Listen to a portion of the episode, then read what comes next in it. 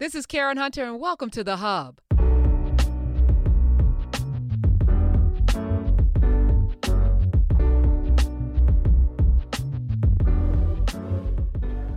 Good everything. We are here, episode 81. Uh, Dr. Greg Carr in class with Carr. Hi. Good morning. Good morning.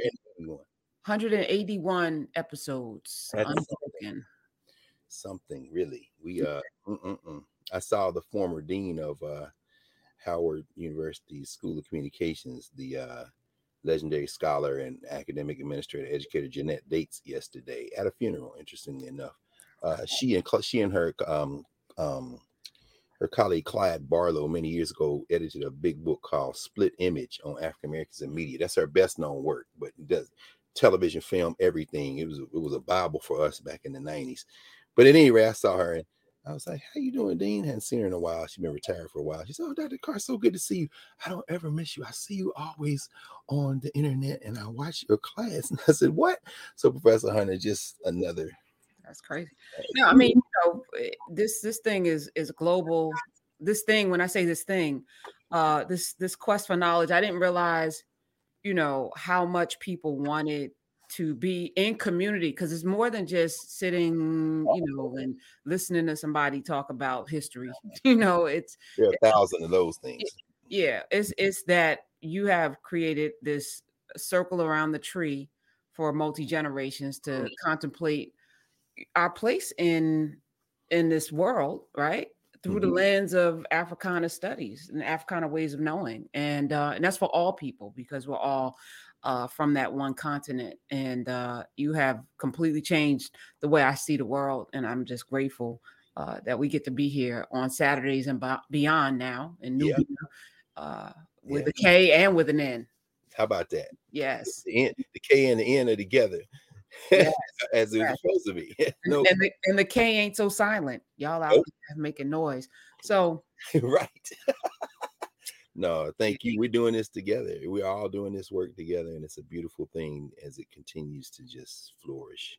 Here at the beginning of the traditional uh, U.S. school year, which we we disrupted that rhythm. We're we're we're together all year round. It just so happens that in August we go back into some of these formal spaces. and, and even even how we go to school is around uh, an enslavement calendar, right? It's around uh, you know planting season and harvest season, and you know um, the school day, eh, like all of it, right? Like we we need to reimagine all. Like, what does it mean to learn? And what what are we learning for, right? As we talk about today, the anniversary of the March on Washington, I was thinking deep thought this morning Mm, about the validity of such a moment that we can celebrate. But as I look at the job, because it was a march for jobs, you know, as I look at the disparity in pay, as I look at the lack of CEOs of Fortune 500 companies, as I, you know, I interviewed Loida Lewis, the wife of Reginald Lewis, the first person to own, you know, billion dollar company. Reginald Lewis you know, there's most of our billionaires are still in entertainment. When I think about industries, I think about Walmart, that family that owns, you know, all six of them still, you know, still in the top 20 wealthiest people because one man built something that's still here that his family, his children's children are eating off of. I think about uh, the trucking industry run by the Sikhs who just came to this country, right? So you have major trucking industries run by folk, uh, and they're warriors, they're badass, you know. But I, I'm like, what's our industry? Uh, hair care and nails in our community. Hmm, not us, even though we're the biggest consumers of it. right. And so when I think about marching for jobs, all I think about are people begging for opportunities and humanities that we ourselves have not created. Mm. That's uh, or or have created and have been under systematic attack. In other words, you know, No, I'm not. I'm not blaming us. I'm not saying there's something deficient. I'm saying that we have to reimagine what it looks like. right. That's the yeah. That's the so let me let me you back up because I, you know, it's easy to you know, mm, why are we doing this? Look at this. Look at this. Look at this. Look at this. You know, we know that. Yeah. Yeah. yeah, we know there's a you know wider conspiracy, and we also know why. But if we're not conscious, right, we just That's the key. it's like, oh, why? That's the key. How come, how come every 7-Eleven in my community? What I'm buying donuts from what now? I'm just like, and my kids can't get a job here. Come on mm-hmm. now.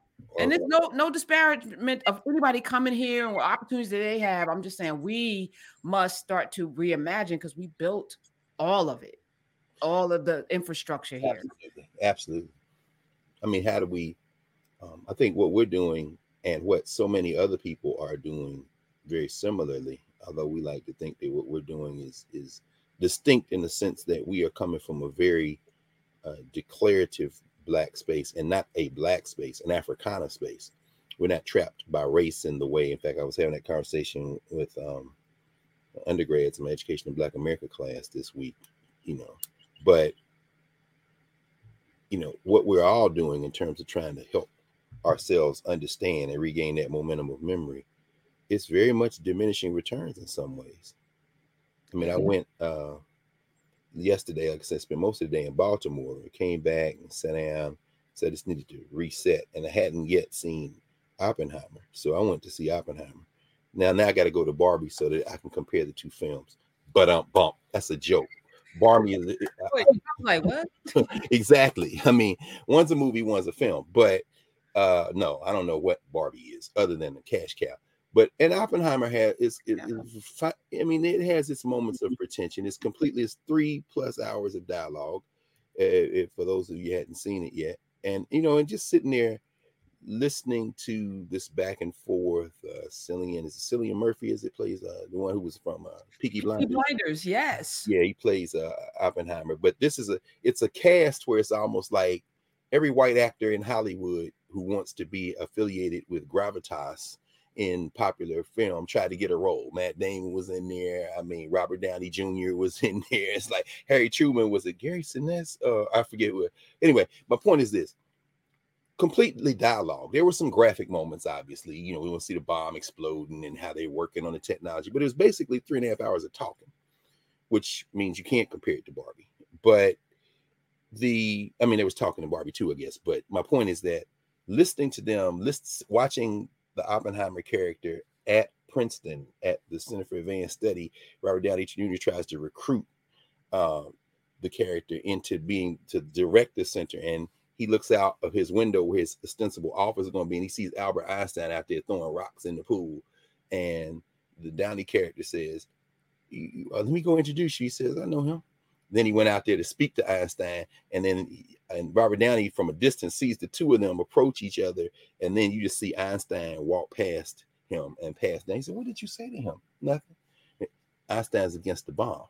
of course, he he had written to the White House like, "Look, the Russians gonna have this bomb. It's gonna be a problem." But once you develop that technology, the whole movie, by the way, it, it can't be a spoiler, spoiler alert. If you ever read the book American Prometheus, the big book, the big book on Oppenheimer. But the whole, I put it this way: the narrative spine of the book isn't about building the bomb.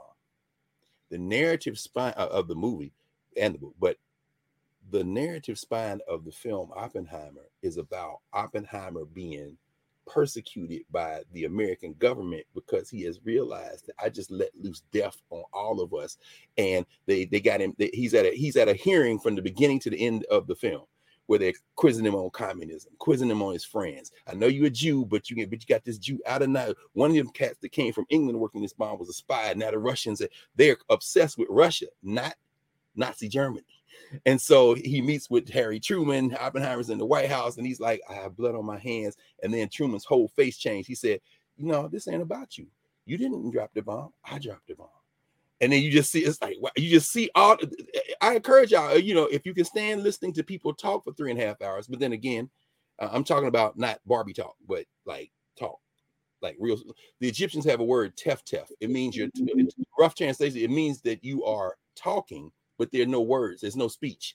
Like uh, the Europeans use China says idle chatter. So in other words, you've said things, but you've said nothing. There's no speech involved. So or, or talking loud and saying nothing. As James Brown was saying, yeah. no question, no question. So anyway, I just made me think about it because here we are back in the school cycle. Here we are doing what we're trying to do. And the question that you really raise with your uh, initial observations is, you know, how do we how do we penetrate so that people can see the thing in front of them and be able to tell what's important and what's not and then act on understanding what's important and what's not can we, is it a way because i you know i think what you do and me to a, a lesser degree on the Mhm. radio is simply no. I mean, I'm not comparing. I'm Right. that I don't have. I don't have it. comparing only by this, you know, the scholarship that you have, Hmm. you know, that takes 45, 50 years of constant reading that you build on, right? Because there's a compound effect, just like with your money, right? You save a penny every day, double it. You know, you've done that with knowledge, right? Yeah, Right, right. right. So, Yes, so, Yeah. so everyone trying to catch, we're not going to catch up. All we can do is allow you to disseminate, like the baby, you know, the baby birds that we are, Oh, no. right? So chew it up.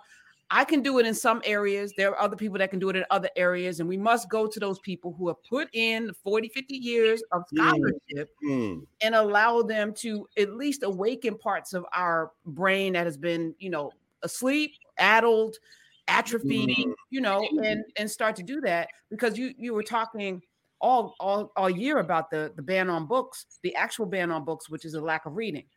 60% of adults, 60% of adults have never never read a book. 60%. 60% have Ah. never read a book cover to cover. They haven't read a novel, which is a whole other awakening of a brain, you How know. And I and I just think about no, and again, I'm not wagging a finger. I'm just asking a question. How do we expect to build systems if we're not willing to do the discipline of learning something from beginning to end? I had a builder on my show today. Uh yes, uh Thursday, last time I was on. Mhm. She's a woman been in con- construction. She's she owns a construction company. So I had her on because I'm, you know, renovating and I'm I had her on for selfish reasons. But it, it turned into a fascinating conversation about, you know, why aren't we controlling when Maynard Jackson was like, okay, the government contract set aside for black people, and then there were very few qualified folk. And you could argue about access, but then you could also say you you're master builders. Why are you why aren't y'all 10 of you coming together, an architect here, and forming a company? There's more than enough work out there. That's right. And when when it's time, we we need to be ready. But she said she went back to law school because there were so many changing regulations and permits mm. and things. She, she went back to school to get a law degree so that she can help her company expand. And I was like, how many people, whether you're opening a restaurant, are you going to, you know, culinary sc- school, learning different desserts, just to even bring one spice into your situation to make it different or better, to to expand on Big Mama's recipe? You know, are you going to business school to make sure your your your business is aligned because it is always a business, whether we're talking about show business or you know actual brick and mortar Ooh, yes. you know so so i'm also you know asking that question like you know what are we reading you know are we, and and Are how we reading? Are we reading and even you know i'm i'm listening to books but there's nothing that beats like you opening that paper No question. come on. No question. No question. but how do we get people to to even want to do that and it's frustrating if you haven't been doing it because it's like you you like i'm uh, compared to working out because i was getting back in the gym and you want to do everything in the gym and i just was talking to a friend of mine he pulled a stomach muscle because you know he's back in the gym Kevin, Kevin, uh, Kevin Hart was trying to race somebody. He pulled a stomach muscle. Like you, gotta, you know, it's like Oh. you got to work out. You know, you got to stretch. My contractor hurt himself because he's playing soccer with his kids, and I'm like, you ain't been out there. Like you, so like you got to build up to, to being out there to make it consistent, and then you got to be gentle with yourself till you get there. But I'm like I'm asking people. There's a young man teaching himself to read, and it's really you know powerful and encouraging. Watching him Mm. struggle through you know simple nursery rhymes and things. But it's also empowering because once he gets over that hurdle, there's a whole world of things that will open up to him.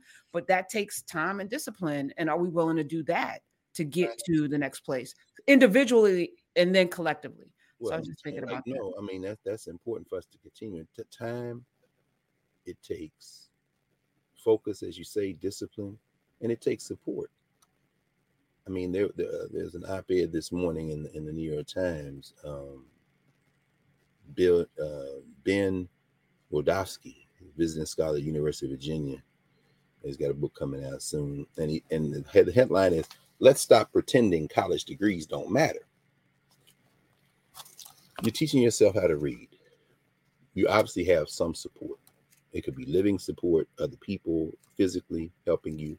It could be digital support, technological support, some type of uh, program or video, you know, everything that's at a, a, fingertip away on your phone or iPad or computer or however you're accessing technology or using technology to access information and instruction.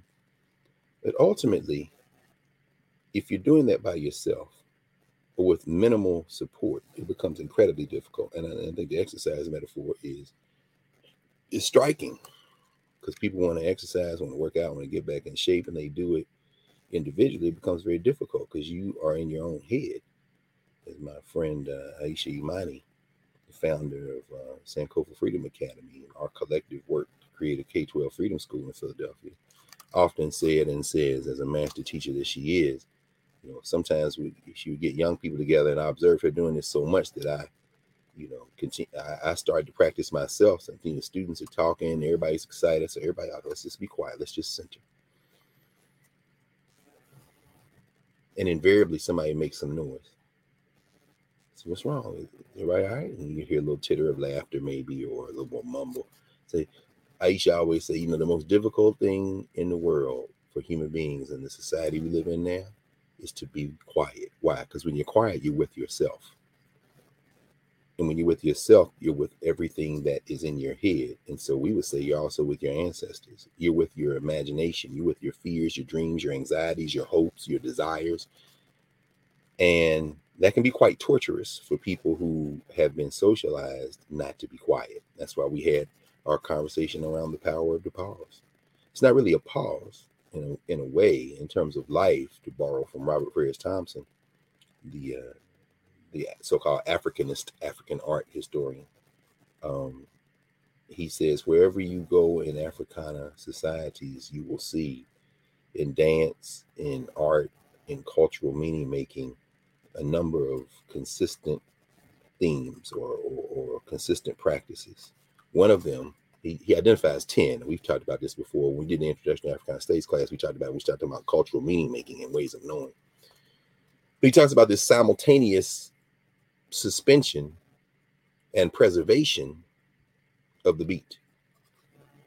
So, you know, every time we come into the building, everybody hand go up, two, three, and they stay there, and they stay there. No, when you up and up, you're suspending the beat, but you're preserving the beat. Well, when you are quiet, you aren't interrupting going around, moving back and forth. No, what you're doing is you're suspending all that noise and you're preserving that rhythm at the same time. But the suspension of that noise allows other hearing, other listening, deep listening, what the ancient Egyptians would have called um, medu, which is to hear, to truly hear. In fact, in Ptahhotep, there's a phrase that says, um, when listening enters the hearer, the hearer becomes as a master. In other words, you, you, have mastered the art of internalizing, of listening. And when you're quiet, you have to do that. And it's difficult sometimes to be quiet by yourself. Sometimes you, you, know, you have to work together. And so literacy is something that we see increasingly difficult. When Africans came out of enslavement, fought our way out of enslavement here in the United States, those of us who were in, in the room from the US, learning to read was a collective practice. If you didn't know how to read, you had to literally find another human being to help you. And often that human being was of African descent before the end of enslavement, certainly after the end of enslavement as the schools began to rise. And I'm only raising all that as a, as a, as a prelude to get into the conversation today. Again, we're, we're, we're verging on on the 28th of uh, August, Monday. That will be the 60th anniversary of the 1963 March on Washington. Today, uh, they are projecting anywhere from 50 to 70,000 people will descend upon the National Mall here in the United States uh, to uh, quote unquote commemorate the March on Washington. There are a number of uh, people. I think the event is being organized by Martin Luther King the Third's organization, um, as well as um, the Drum Major Institute is the name of it, and the National Action Network that's Reverend Sharpton and others. And regardless of what you think of folks' politics, and including critique of their politics, a celebration or a support of their politics, it's very interesting to see the roster of speakers. Martin Luther King's granddaughter, only granddaughter, will be speaking. Uh, Andrew Young, uh, Ambassador, Mayor, Congressman Young, will be speaking, of course, 91 years old, uh, one of the lieutenants of Martin King. Uh, Clarence Jones, not the King's lawyer. I don't know if he'll be speaking, but you know he's been invited. He'll be in attendance. At least that's what all the reports are saying. And you see the co-chairs of this 60 uh, 60th anniversary, including uh, Asian Americans Advancing Justice and Lawyers Committee for Civil Rights, which of course gave us uh, Kristen Clarke, the Deputy Attorney General, Black America's Attorney General. If I had to pick one, and you don't have to pick one, certainly with people like Fani Willis and Alvin Bragg. And shout out to Jim Jordan, the, the pride of the Ohio 4th Congressional District, who continues as he uh, continues to muck his way through a corn pone clan adjacent public life. Uh, wants to now jump on Fani Willis, and I'm sure that would be a dance that both his little corn-prone feet would come off. I mean, it's not the wrestling Met, Jim. Not that you spent much time paying attention to anything going on in wrestling at Ohio State, but shout out to Jim Jordan and all of his white nationalist adjacent friends who are just determined to uh, hide behind the idea that there's something called the rule of law that isn't bent to cultural will. But back to the point. So there are a lot of other people. Uh, Legal Defense Fund uh, is a, is a co-chair, NAACP, of course, the Urban League, National Council of Negro Women, National Coalition of Black Voter Participation, the Anti-Defamation League, and Unidos US. All these are co-chairs, and then there's a whole list in this March on Washington. Uh, they're saying it's not a commemoration. It's not a celebration. It's a continuation. And I would agree, it is a continuation of a long struggle. But between 1963 and 2023, there have been a lot of struggles in between and, and more that precede them. Uh, but then when you look at the community partners, it's just a laundry list. Everybody from the Alphas and the Children's Defense Fund to Advocates for Youth, Demand Justice, from the Deltas to Emily's List, from DC Vote to Jewish Democratic Council of America. I mean, it's everybody, National Black Justice Coalition. Everybody's listed up. They had a beautiful website. They got labor union partners. They got the the Black uh, Christian community, AME Church, AME Zion Church, uh, COGIC, Church of God in Christ, National Baptist Convention. I mean, you know, you see. To what avail? To what avail? And I'm saying that in the context of thinking about today's um, continuation. And we have to think about in the context of the world we live in right now. And, and again, you know, the, what, what Professor Hunter said at the beginning, I think is very apt for us to think about what is important and what's not important. And how do we develop the capacity to tell? A great deal of that comes with study, a great deal of that comes with time and no, nobody's going to quote unquote catch up to anybody else who has been doing a thing perhaps their entire life.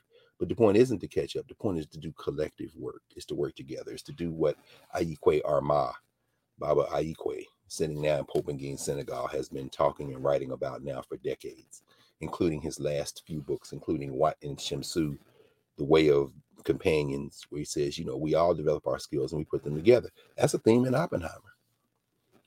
Robert Oppenheimer, um, New York Jew with roots, uh, of course, in Europe. Went to school in Europe. You know, he's in. You see him in England, and you see him in, in Germany, pre-war Germany, with Jewish scientists and scholars who are German, who are going to get run out of Nazi Germany or exterminated. And you see Oppenheimer grappling with this, even as he is contributing to technology ostensibly to end the war that is a war with Germany, but then the Germans surrender, but the feds want him to keep them to keep going.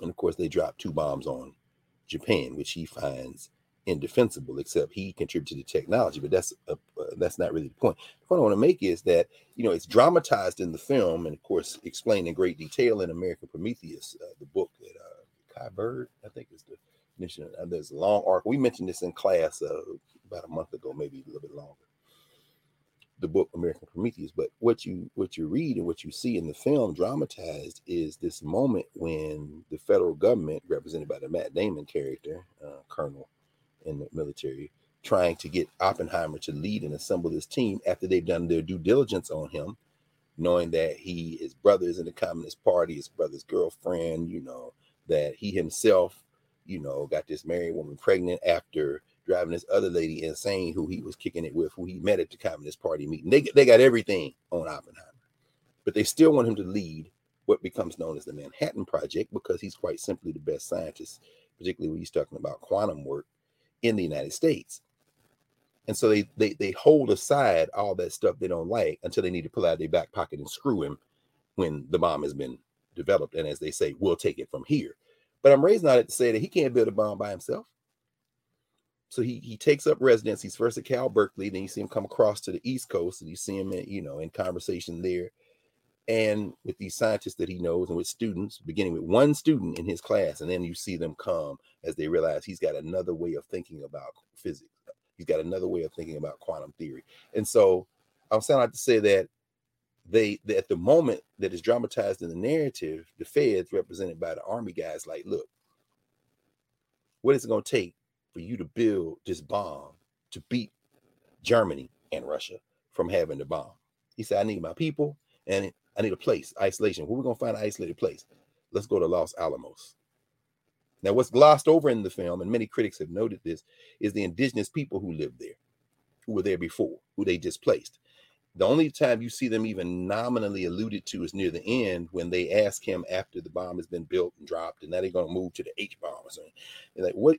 And, and Truman asked him, "What should we do with Los Alamos?" Oppenheimer says, "Give it back to the Indians."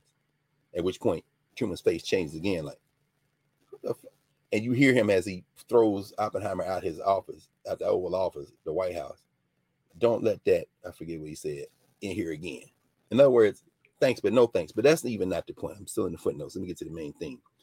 The theme is collective work. Who are Oppenheimer's companions? Oppenheimer's companions are the people, the other brilliant scientists, former students, proteges who don't know what he knows. He calls Einstein to check some uh, figures because, you know, he has now been presented by one of the uh, European scientists with the dilemma that if you create this fusion fission uh, reaction, you could set fire to the atmosphere and the whole globe burn. He says, Are you sure? He said, You run that math again, but I'm telling you, it's a small chance. He said, well, You know what? Let me check with Einstein. So he calls Einstein, who, you know, doesn't want to blow up nothing, but Einstein is advanced this thing. And he said, uh, Can you check the math? And Einstein was like, No, like you, we share one thing in common, not ideology. Now, we do share one thing in common. We both have a disdain for math. Then he starts laughing. He said, Go get the math guy. I'm not the math guy. The point is this Einstein tells Oppenheimer, neither one of us are the math guy. You don't do what they did without a team. Our people seem to think that if you get 15 million followers on the gram or you know TikTok, whatever, you somehow created some an influencer. Is it influence if the people don't do what you say? And is it influence if the people do what you say, but it's absolutely nothing? In other words, let's make a video. You're you're moving around. Yeah, can you just be still? Go viral with a thinking video. Guess what? Somebody gonna do that, and it won't matter. Now people gonna but if people practice the art of being still, a great number of the answers to the, our daily challenges are in our heads, in our memory. Um, but collective work is what we're talking about, and that's what we're talking about with the March on Washington. The March on Washington is an event that is constantly drummed into the minds of people they might be able to, if you say March on Washington, they'll say, Yeah. When was it? Uh, I don't know. Well, who was there? Dr. King. Who else? Uh, was John Kennedy? I don't know. John, who's John? John Kennedy, right? Is Kennedy? Is it Nixon?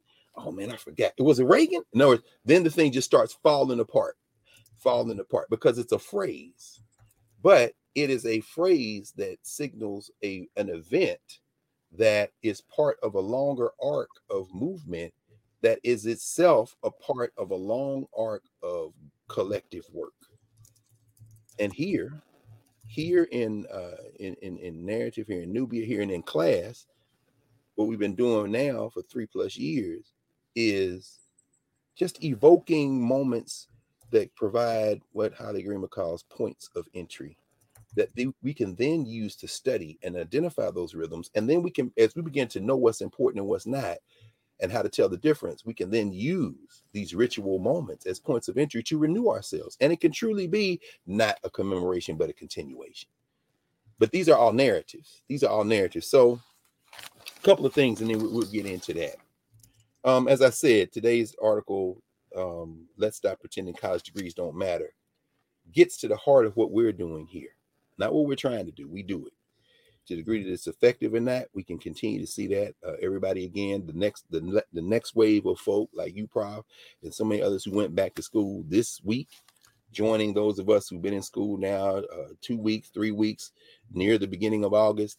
The full momentum here in the United States of the school year is now being brought. There are a couple more weeks to go.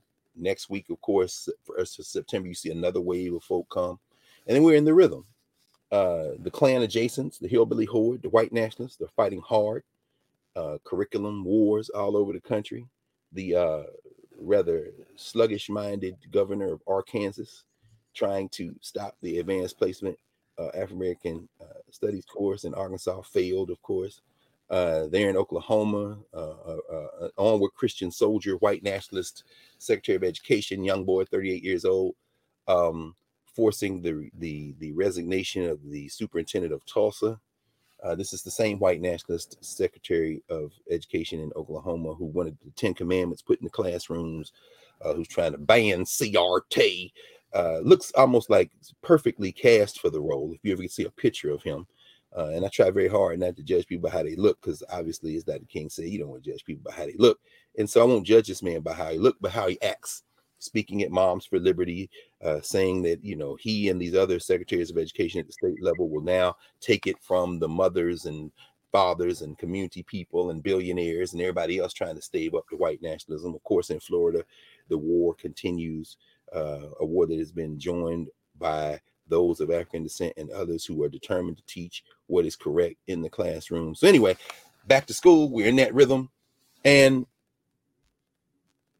last week in, in, in, in my education in Black America class, one of the reasons I love HBCUs is because if you have a class full of students, it's almost hard not to have someone in that class who has some direct knowledge and or relationship with something you're talking about in the African world. And so you all remember last week I mentioned the um the panel on affirmative action that was held in Martha's Vineyard, uh, sponsored by the Harvard Hutchins Center and PBS, I think it was, uh, a week ago this past Thursday. Uh, Thursday was the 24th, so it was the what was it 14 what is that 3 17th 17th of august uh, in, in Martha's Vineyard. And before I showed this clip that I showed to the students, before I showed a clip to them so we could talk about it, I said, well, this this being Howard, this being an HBCU, there's 100 people in here. I assume somebody in here has some direct knowledge of where this place is. So I named the little place they had at this church. Four hands went up. I said, tell us. I've been in Martha's Vineyard I know people in Martha's Vineyard. I know where that place is. It's virtually all white. There's nobody black over there. It's okay. This is great. So they're filling in gaps. Now, you know, I've done research, so I know, but I wanted to hear directly. And of course, anytime you get that many students get, this is the value of black institutions. We saw it in Kemet. We see it here in, in Knubia. Anytime you get a bunch of people together, somebody knows something about it. In fact, let me see if I can take 15 seconds here and pull up the video, and I'm going to test that theory right now. And what I love, and believe me, all this comes together. Let me see affirmative action, Hutchins conversation, Gary 2 1, and I'm here again. Here we are. It was hosted at who knows where the old Whaling Church is, W H A L I N G Church in Edgartown, Massachusetts. I had four students who knew exactly where that was. So this being a much larger classroom, thousands of people globally. I'm sure there are many more people just by virtue of the fact that you expanded that by only 100 students in that class. So let's go what a hundred or a thousand times that many, and we'll see.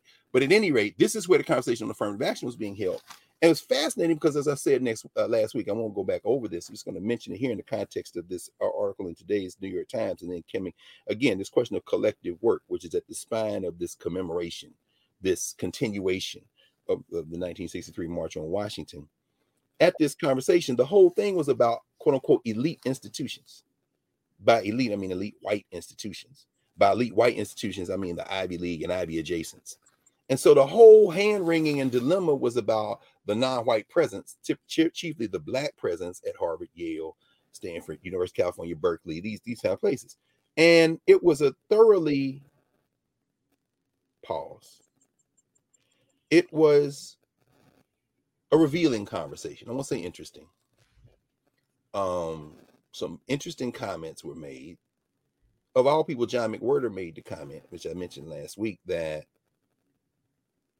in the wake of the Brown versus Board of Education decision in 1954 and then Brown 2 in 1955, the all deliberate speed phase, execution phase, which remains unimagined, McWhorter said he called it unfortunate accident and unintentional. I, of course, absolutely don't believe any of that because I believe that what he expressed was a sentiment that people had before Brown and continue to this day, albeit perhaps worse, in worse fashion, since Jim and Jane Crow have been removed. American apartheid in terms of legal apartheid in terms of education. You know, now it's now it's integrated, meaning what? Give us your ball players and your 4.0s. The rest of you Negroes can go to hell or wherever else y'all go when y'all don't play basketball, sing, dance, or uh, score off the charts. But the point is this integration. That's what we mean by that integration. McWhorter said, in the wake of Brown, unfortunately, people began to think that if a classroom is all black children with a black teacher, it's an inferior education. And I thought to myself, before Brown? Yeah, before Brown, John.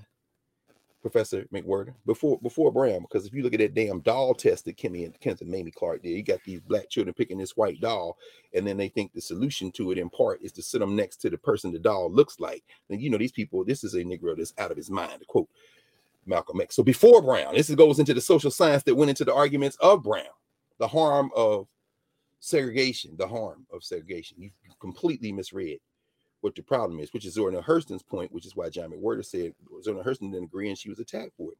Another thing he said was, you know, white people didn't want to do Brown. Unfortunately, a lot of people didn't do, want to do Brown.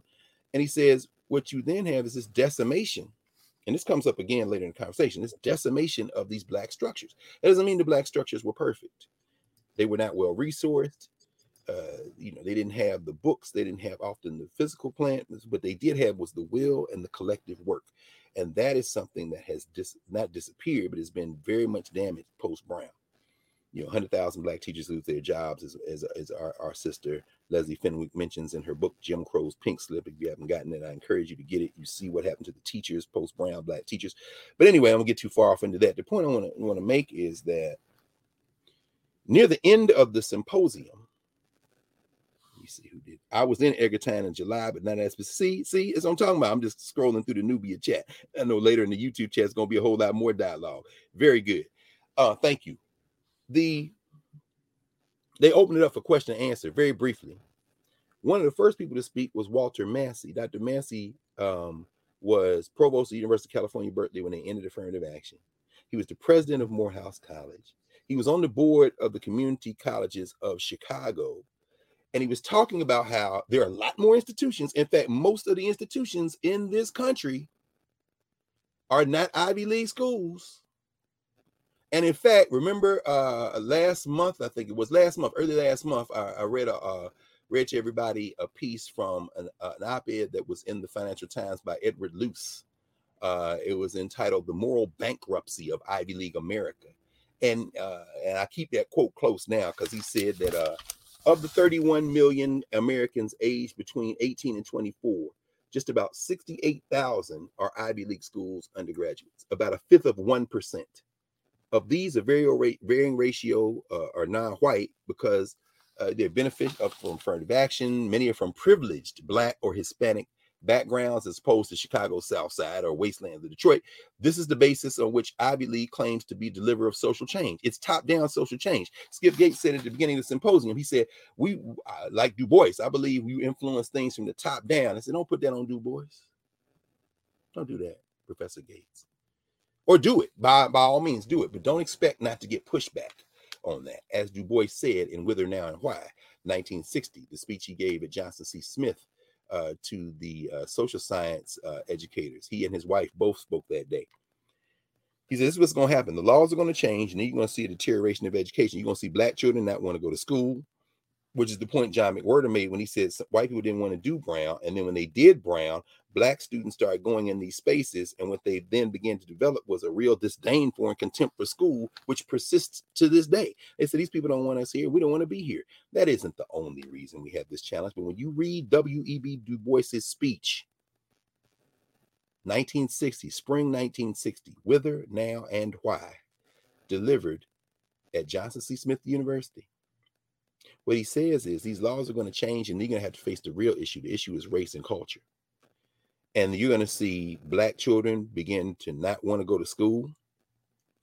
Now, what had already started was the wholesale firing and destruction of the pipeline that created black teachers by 1960, even certainly accelerating after 1965 and that decade of busing and black teachers just being decimated and people not going into profession I'm saying that to say that when Ben Wildavsky says, let's stop pretending college degrees don't matter, he's talking about the fact he ends it that he says, We often hear that the strong preference for degrees isn't fair to the majority of Americans who didn't go to college, but that majority is falling fast.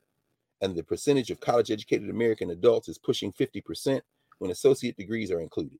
And while the percentage of Black and Latino college graduates is significantly lower, it is far higher than a few decades ago.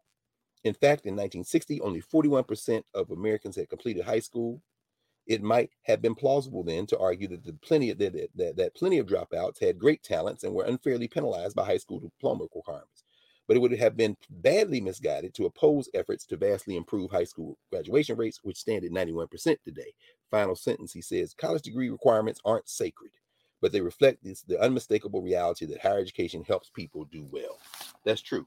But here's the challenge and here's where what we're doing and what everybody else is doing who is working and what we like we're working and why connecting people is so important in that work. All of that is important. That's why it's important. This is why it's important.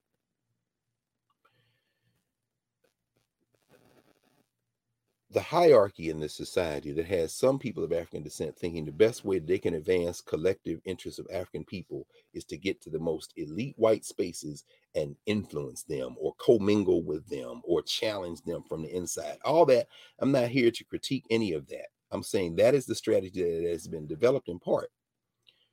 At the other end of this, no, at the center of the community. See, that's on the periphery of the community. You're talking about a tiny group of people the best you can hope in those spaces is that that tiny group of people on the periphery of the social structure that we live in now is connected to the core group because the core group is the majority. Most people in this country most people of african descent in the world are in the core group.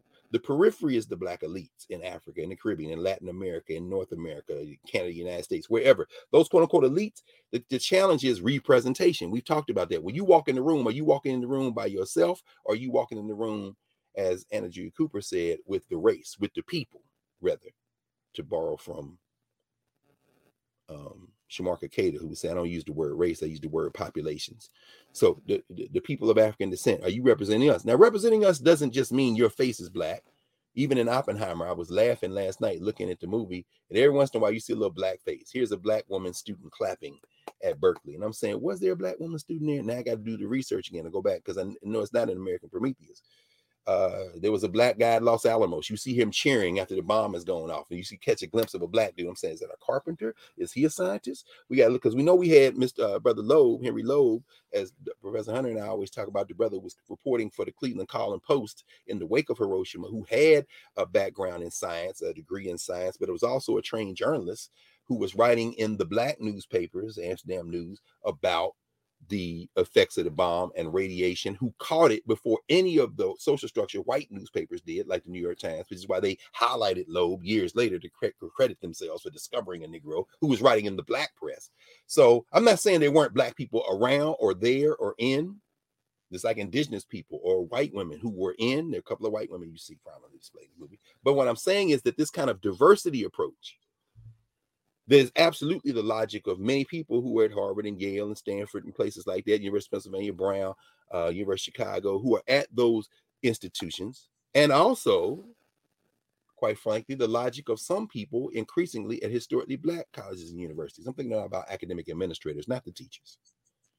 not the students. Although increasingly the students are gravitated, gravitate toward this idea that if you come to a HBCU, you too can make it. What does make it mean? Get a Wall Street job, become somebody who can work in Disney and Hollywood. All that's important stuff, but let's be clear. HBCU logics that form in that direction are I, I often say, you know, those type of administrators should probably stop saying that they represent or or, or, or making policy for HBCUs. Their their philosophy is DEIUs. It's a DEIU philosophy. It can be debated, it can be discussed, things can be pulled from it, but ultimately the idea that they are rock certain, rock solid, certain that this is the way that black people should go is patently absurd because it reinforces the hierarchies that we are trying to explode, which means that when we're in space like this on Saturdays, when we're in Knubia every day of the week, when we're compiling a narrative, this huge archive and resource center to join with all other forces what we are saying is we are doing it from a space that starts with us at the center, and the us is the overwhelming majority of people.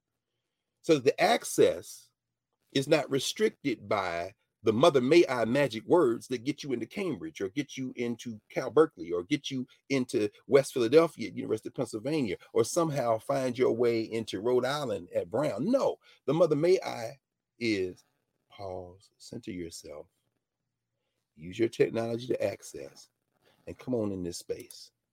Listen, write something down, unmute yourself, come over on Monday nights, let's have conversation, put a post in, have somebody respond, then you respond. You develop all that rhythm, that rhythm, and that's the jailbreaking process that we haven't um, we're not trying to achieve, we have achieved, even as we continue to try to expand it. But there's no degree right? So as you're talking, even as I think about John McWhorter and others, there's a benefit to the commentary, right? There's a benefit to these universities being uh, what you call them, right? Because you, that's how you get money. That's how you get money so that you can keep the lights on. So, so I don't even think they've thought whether or not they're there to help the students as much as college president's main job. And I tell my students this is to raise money we we think college presidents are these you know scholarly folk who are there to help you learn more. No they're there to raise it is a business. I tell my students this day one so don't spend six seven years in here getting a liberal arts degree.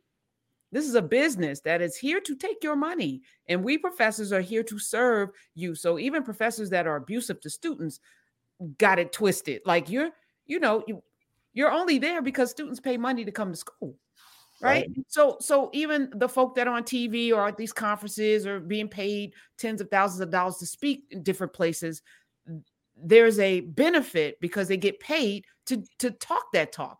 And at some point, you know, much like some some of my friends that I don't really speak to anymore, I realized, and so I can't even call them my friends, right? I mm. realize because I'm also juxtaposing them to what you know what it is that I am committed to doing, I can't really hate on them, but they have forgotten, you know, like it the money is so good, Dr. Carr, that at some point you've convinced yourself that you're doing it for the high. So I'm gonna, I'm gonna do, I'm gonna talk this talk, even though I don't believe it. But at some point you might believe it, the things that you're saying. Right. And so, you know, there's a point of no return. And for those of us who consume this content, you know, how do we discern? Who's who's there to help you know and, and how do we even suss out what's right and what's wrong because eh, it's a lot of noise it's a lot of noise. So so how you know what skills do we need to be able to say oh i like this person. They make me feel good and i'm rah rah for the moment but that question from sonia sanchez how do it free us? doesn't enter the equation and we don't really even know how to navigate that question. I think i think we have the innate ability as humans. I think that institutions matter, which is why what we're doing is so valuable. And we hear it over and over again, as we've been talking about. And we know both, we both of us know as teachers, when we are interacting with students and have content for them to consider, what invariably begins to emerge is the application of those innate abilities to problem solving. The challenge is the content isn't provided. That's why the metaphor of breadcrumbs that you gave us at the very beginning was so very important breadcrumbs are important, but you won't necessarily pick them breadcrumbs up if you're by yourself. But but even that, I mean, we're both individuals. I'm in the in the other chat. Um, Texas girl mom, she teach, she's a teacher. She says she used to teach Shakespeare like it was the young and the restless. And she said she had her kids, you know, who had older grandparents. look, looking at the stories like they were soap operas and 500 year old Victor Newman or Jack Abbott. Like she she would right. make it relevant to them. But that's an individual's creativity. That's not a system. There's no like textbook for the next teacher to learn how to teach Shakespeare through the lens of Young and the Restless or One Life to Live, a General Hospital. You know what I'm saying? It's like well, you, if, if, if there was a time when she would have been in a school in a segregated school where everybody knew that and where those teachers knew each other and the students could gravitate toward the teachers whose styles they benefited. Of course, desegregation smashed that. Now the black teachers are not there, but in some ways, this is a space like that. Like if she were here doing that right now, there will be other teachers who will pick up on that. And of course, what we have with Knubia is the capacity now with the teachers lounge for people to connect with people so that I heard you, I tried that out, or here's what I do, and they exchange. The thing that's missing, not missing, the thing that remains our challenge is to then have that translate into real life. And that's what we saw in Kemet.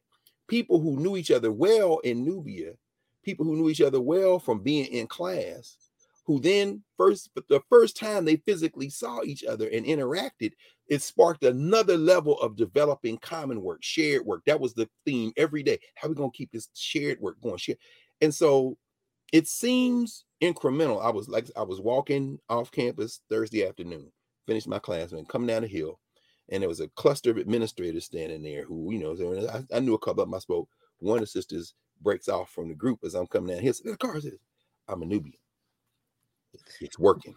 The point is this the whole idea is people are now taking things back. We don't know the rooms people are in that would say, I saw this teaching method. I think this is fascinating. So the curriculum development conversation, say in Paterson, New Jersey, with a teacher's professor developed, where somebody saw that sister here do that and say, let's try this. We you can't quantify.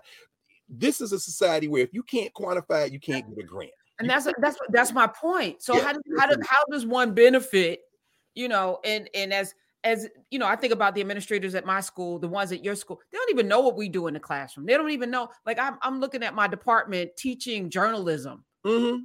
I'm like, what is journalism today? Like, how are you teaching these kids for what exactly? You know, so I made a commitment this year, you know, to teach them the business of media and how to really, you know, understand what is media, what is not media, and how you know, like to be developed as people. They're yeah. gonna get a broad range of experiences, and they're gonna have the, their sleeves rolled up and get hands on. But that's not something that could have been on a syllabus that I could, you know what I'm saying, that I could even share with somebody because it's my lived experience that I'm mm-hmm. bringing to the table. It's not not something that the school can codify or even monetize. You, you know what I'm saying? Here, when you share it here, and those students go back mm-hmm. into wherever they're in school and ask the professor about what you shared here, it breaks down. In other words, that's what we can do. Like we can't control Howard Hunter, more Morehouse. We can't control, but what we can control is like what we do here is what we do there.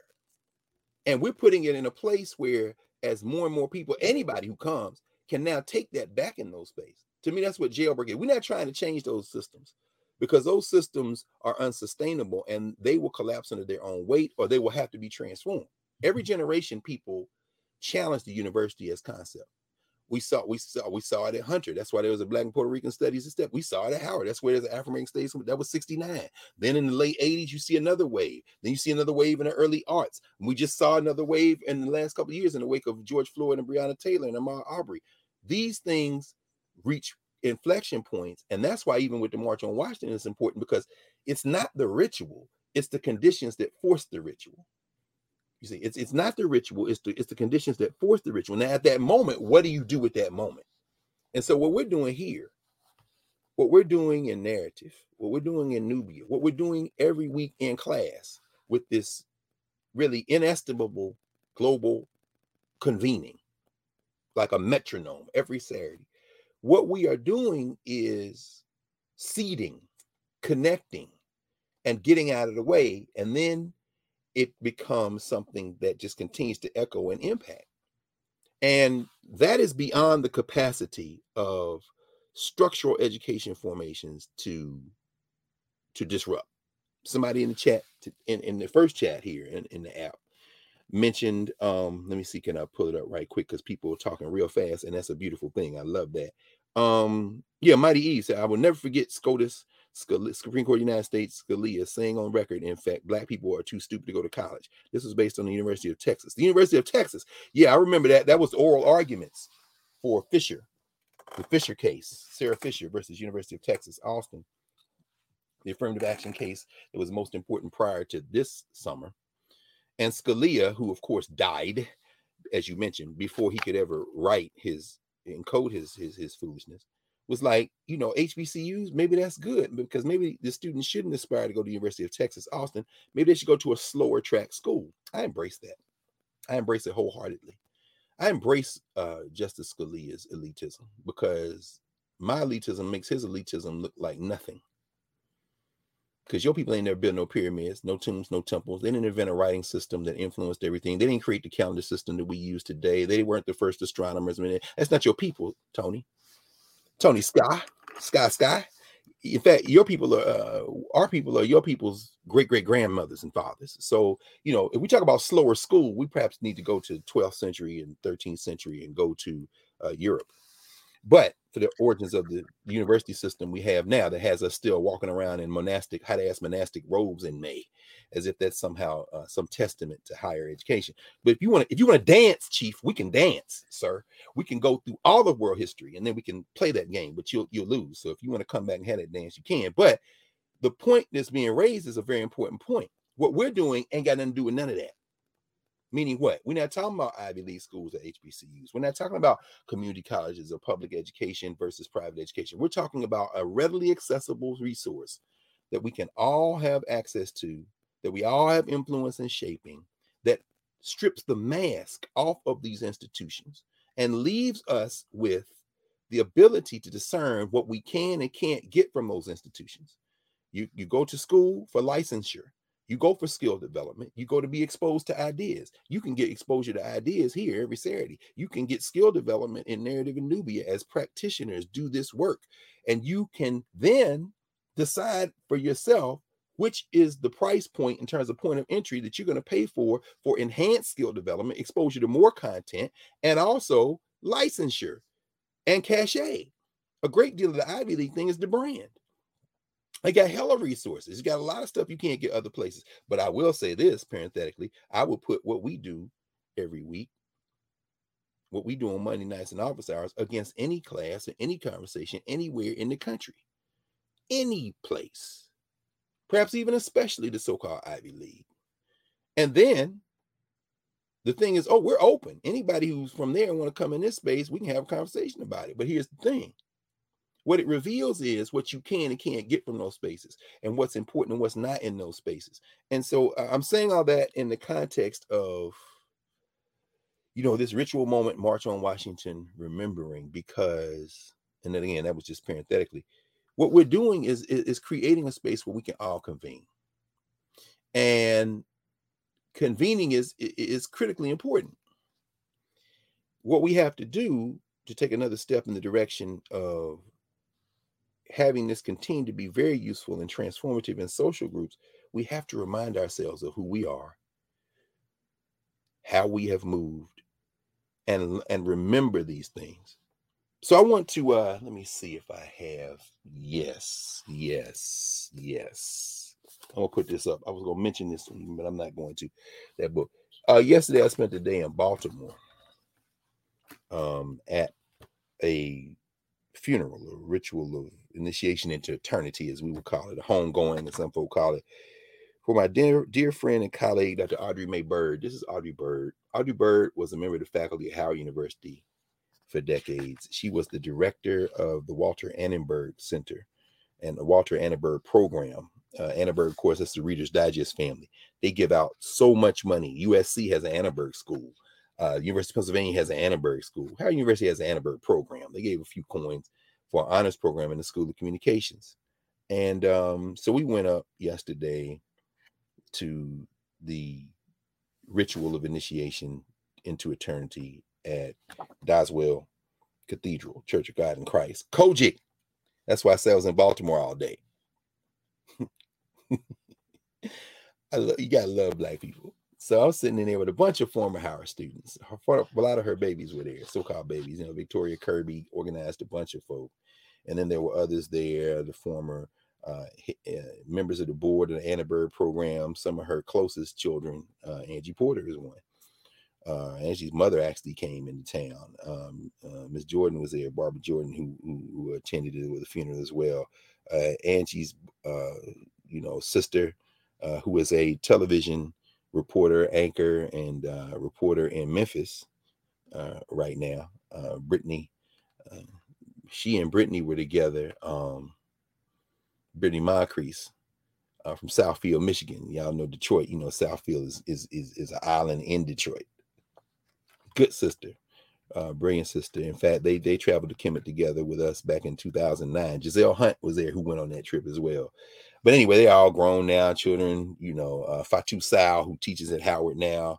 Uh, all of these were the children of Audrey Bird. Audrey Bird had like one life with an extension. In some ways, Howard the Howard people, as Vicky said yesterday at the ritual, the Howard people looked at her as as theirs, as a quote unquote bison, because she shaped so many lives, so many young people. I mean, brilliant sister. Again, she's over the honors program in the School of C until she retired in 2020.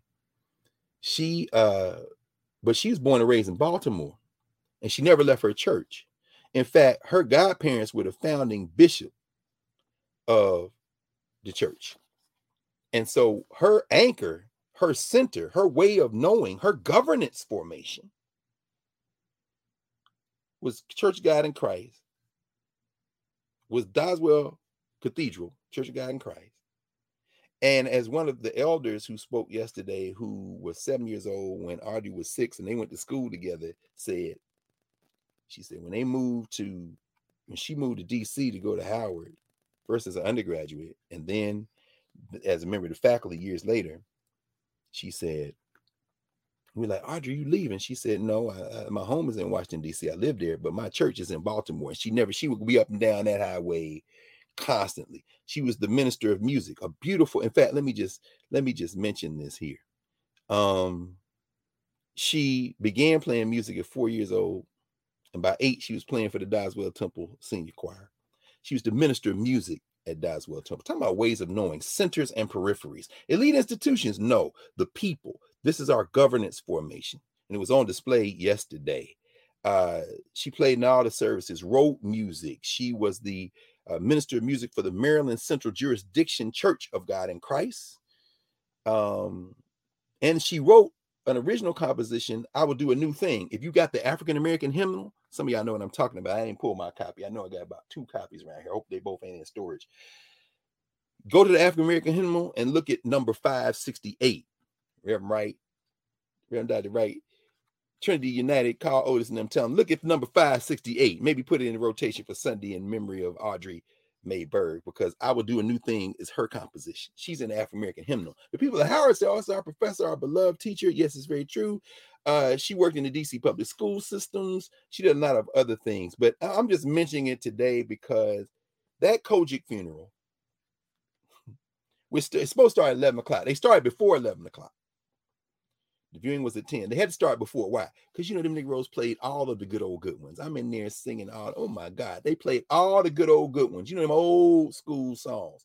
Audrey Bird wasn't known as an old school pianist. She liked to play that, that that kind of classical European stuff, but also the hymn. She was a master musician, choir director, all this. But to, yesterday they played that stuff. Boy, these Negroes got up one, started running up and down the side. I said, in a minute, it's gonna be a bench walker in here. This is entirely, this is entirely appropriate. We sitting there, and this is what Angie Porter means when she says protocol. It's a protocol. It's how you move. And yesterday I was in an Africana space, y'all. I mean, an Africana space, a space of African people, the music, the whole movement. I wish I could have transported my Black aesthetics, my afternoon class that I teach uh, on Tuesdays and Thursdays at Howard. I wish I could have transported them to that space because on Thursday we went through some of these canons of cultural meaning making that I was talking about earlier that Robert Farris Thompson identifies polyrhythm or multiple meter as he would call it the get down quality how we'll go all the way down come all the way back up in movement in art all these things um, correct entry and exit how you enter a space or exit a space all this I mean that protocol was really on display. There was a sister who was like the deputy superintendent of education or instruction or religious religious education she introduced the superintendent Now, both these ladies had killer hats on. The little pillbox joint. The other lady, she had a, a pillbox with like sparkly uh, stones in it. I almost looked like Elijah Muhammad Cooper. I'm like, this is a beautiful thing. Watch these Africans, of course, dressed in black. And the one sister, she spoke, she said, Now let me introduce to you and bring to uh, the dais uh, the superintendent. You can't. Black people undefeated. Black women are gods, but black. I mean, but the whole point is, I mean, undefeated. Watching this protocol unfold. If all of our people think about this, and I asked my students in education in Black America this on Tuesday morning in the class, teach that class. I said, how many of you all learned your first steps in protocol and education in uh, something that I'm a graduate of? And I said, vacation Bible, put my hand out, all of them, 100 kids in school. Vacation Bible School, VBS. What y'all know about VBS? People start sharing stories. I said, or its predecessor, Sunday School. This is because we're going to read a book, James Anderson's book, The Education of Blacks in the South, where he talks about coming out of enslavement. And even before the end of enslavement in the United States, Black people used the church to learn how to read. And so Sunday school becomes this. This is not Harvard. Harvard versus Sunday school. No, Sunday school wins every time. In fact, if you got some home training, another word for protocol, you know that your literacy started before you ever went into the schoolhouse door. And if you were lucky, the teachers were an extension of your community. That's what they smashed during Jim Crow and 54. That's what they were talking about or, or avoiding in Massachusetts last week, which I'm going to come to back in a second, top that Walter Massey story and bring it forward. But before I do that, I just want to again re-emphasize what we're talking about right now. We're talking about how you work collectively to common purpose and how education, even if started as an individual point of entry, can quickly find others so they didn't just resources, Harvard and Yale, it's support. And it isn't just support that says, I want you to come to me. No, it's support that says, I'm coming from the center, from the core, and I will take this to the peripheries. But the peripheries don't define me, it is the core that defines me. So, the point, let me finish up this point. Uh, Walter Massey stood up former president of Morehouse. Before that, provost University of California, Berkeley, when they ended affirmative action in California. Later on, on the board of the, of the community colleges of Chicago. So those Chicago, you know, Kim, Dr. Delaney, you all know, uh, Watkins, my colleague at Howard now, taught at Olive Harvey. So you've got Kennedy King, you've got Malcolm X, the, the community colleges of Chicago. Walter Massey says we got a lot more institutions than these Ivy League schools. He's sitting in the vineyard. He says, I enjoyed the conversation, but let me put this in. In a, in a way, he gestured toward what Luce identified in that article from Financial Times. The vast majority of human beings, they never going to see the indoors of a church of, of a of a of Ivy League school. And contrary to what Skip Gates misrepresenting into my reading, W.E.B. Du Bois had to say about integrating from the top down, the Vernon Jordan philosophy that transformation is not going to come from that way. Not that we shouldn't have some people in there fighting. I think we absolutely should, but please do not look mistake the periphery for the core. The core is the people, is us to the degree that we can we can create a us. After after Dr. Massey finished, nobody said anything because they ain't here for that conversation. And Charlayne Hunter Gault, who was moderating, said that is an interesting topic for another panel. Skip, you'll have to do that one. He said, uh, no, no, no, no, no, please as Ethiopians say, I love how highly when they use the word excuse me, the phrase excuse me, it's like we're gonna disrupt that. That's another panel for another day. I could hear how excuse me, excuse me, excuse me. In other words, we must stop right now. Forgive me for disrupting whatever you was about to say next, but you about to miss the point. Dr. Massey made the point. The point is y'all up in here talking about getting three more Negroes in Harvard and how with the dilemma or not of how to do it with some brilliant minds Randall Kennedy, Melissa Murray, you know, John McWhorter, you know, Henry Louis Gates, whatever you want to think, having this argument. Okay, it's very nice. Uh, but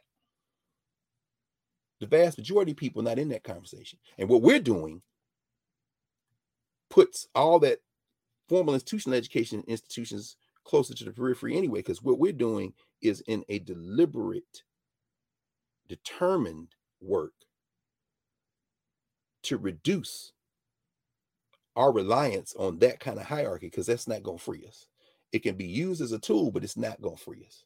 Now, as if after that non applause, if you watch the video, you see what they're clapping on, not clapping on, you understand this very well heeled community. You know, I'm not saying majority white, but it looked like it was. I don't know. I've never been there, but a lot of y'all have. Some of y'all have. A young sister gets up after Massey and says, I got a question, and I'm not going to belabor it because I wrote it down.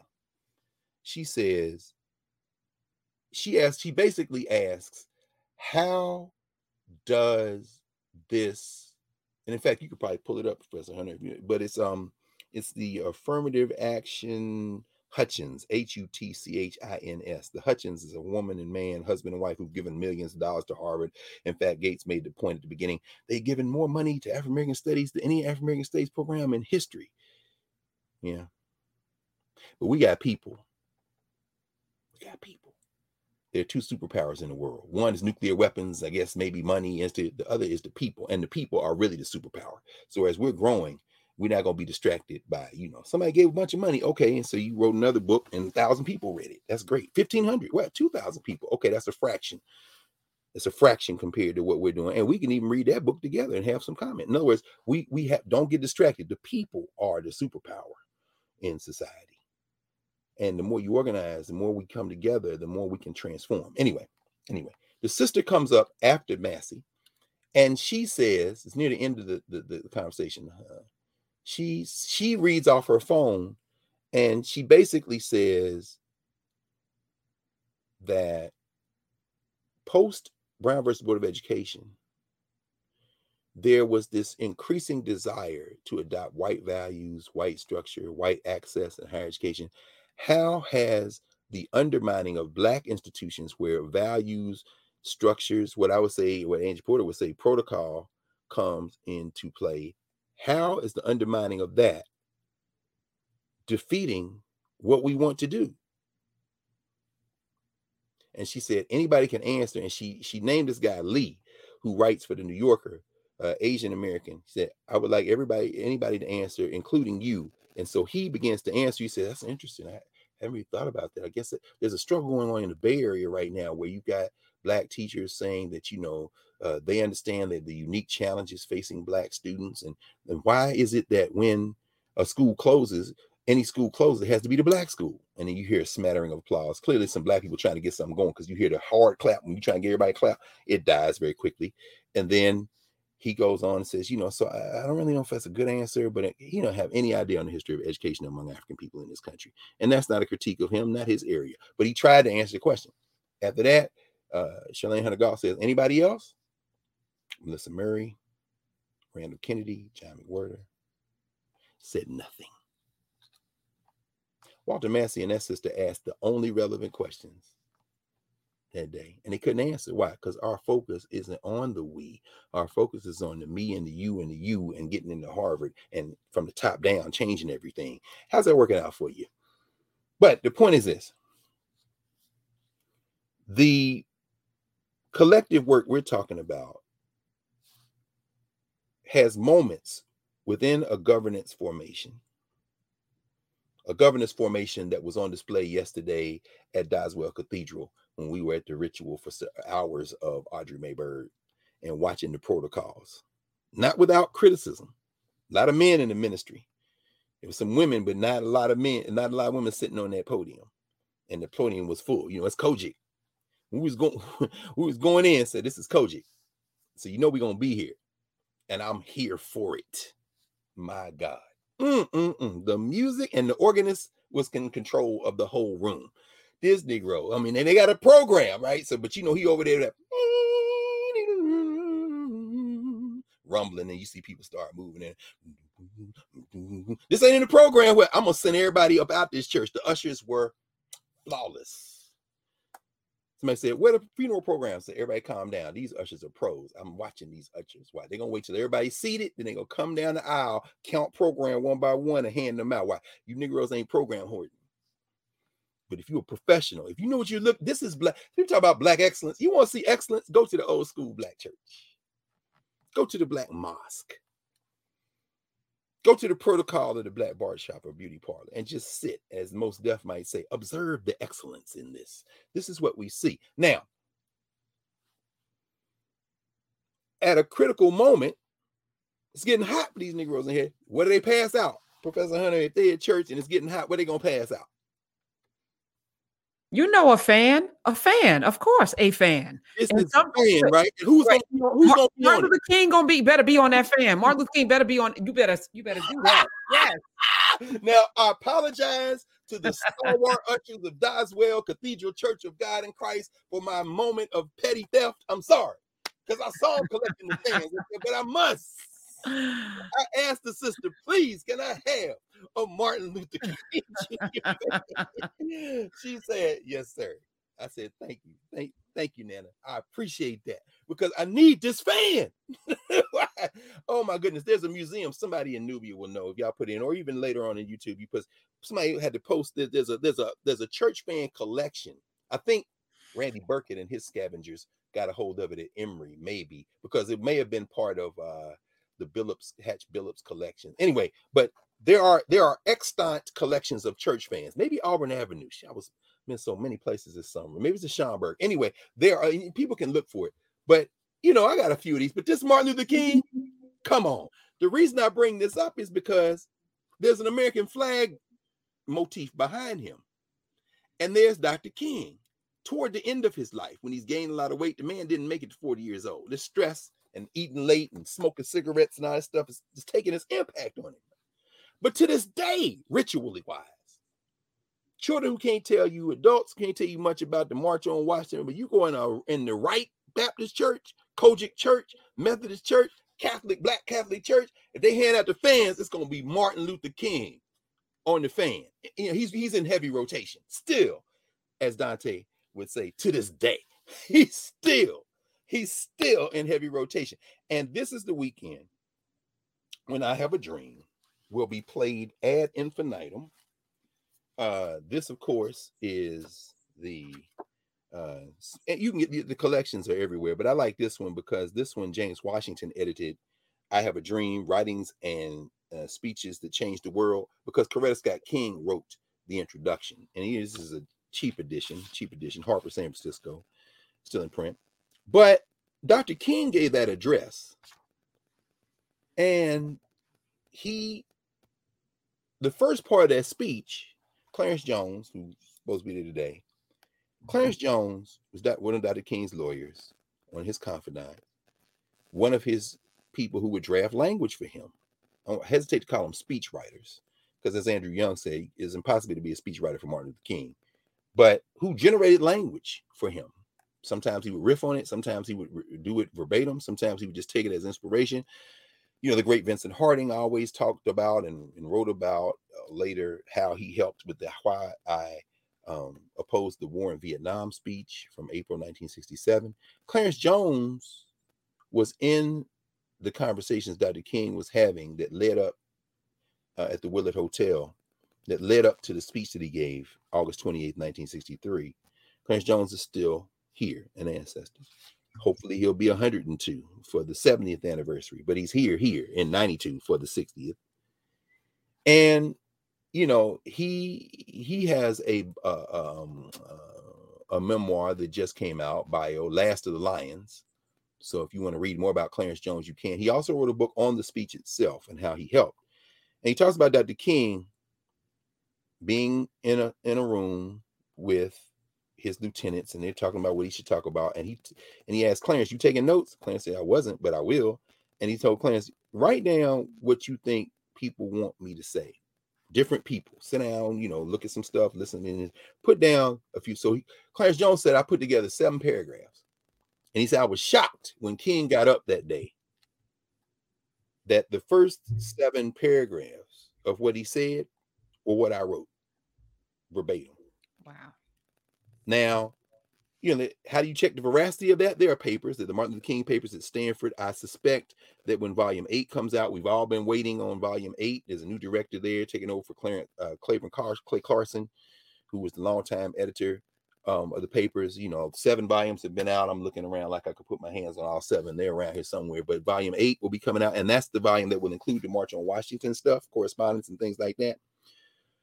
But of course, when we hear Dr. King say, Five score years ago, 100 years ago, a great American in whose symbolic shadow we stand today signed the Emancipation Proclamation. This momentous decree came as a great beacon light to hope of hope to millions of Negro slaves who had been seared in the flames of withering injustice. It came as a joyous daybreak to end the long night of their captivity. Paragraph one. That's Clarence Jones. Paragraph two. But 100 years later, the Negro is still not free. 100 years later, the life of the Negro is still sadly crippled by the manacles of segregation and the chains of discrimination. Clarence Jones said, I had worked with King so long by then that I had his cadence, his voice in my head. Speechwriters do that. Now, Dr. King is not here to say, Clarence, you know that wasn't word for word, but it's probably close enough. Again, this is a governance conversation. We're not looking for social structure commentaries. We're talking here in the space. He goes on and says, 100 years later, the Negro lives on a lonely island of poverty in the vast, in midst of a vast ocean of material prosperity. 100 years later, the Negro is still languished in the, on the corners of American society and finds himself in exile in his own land.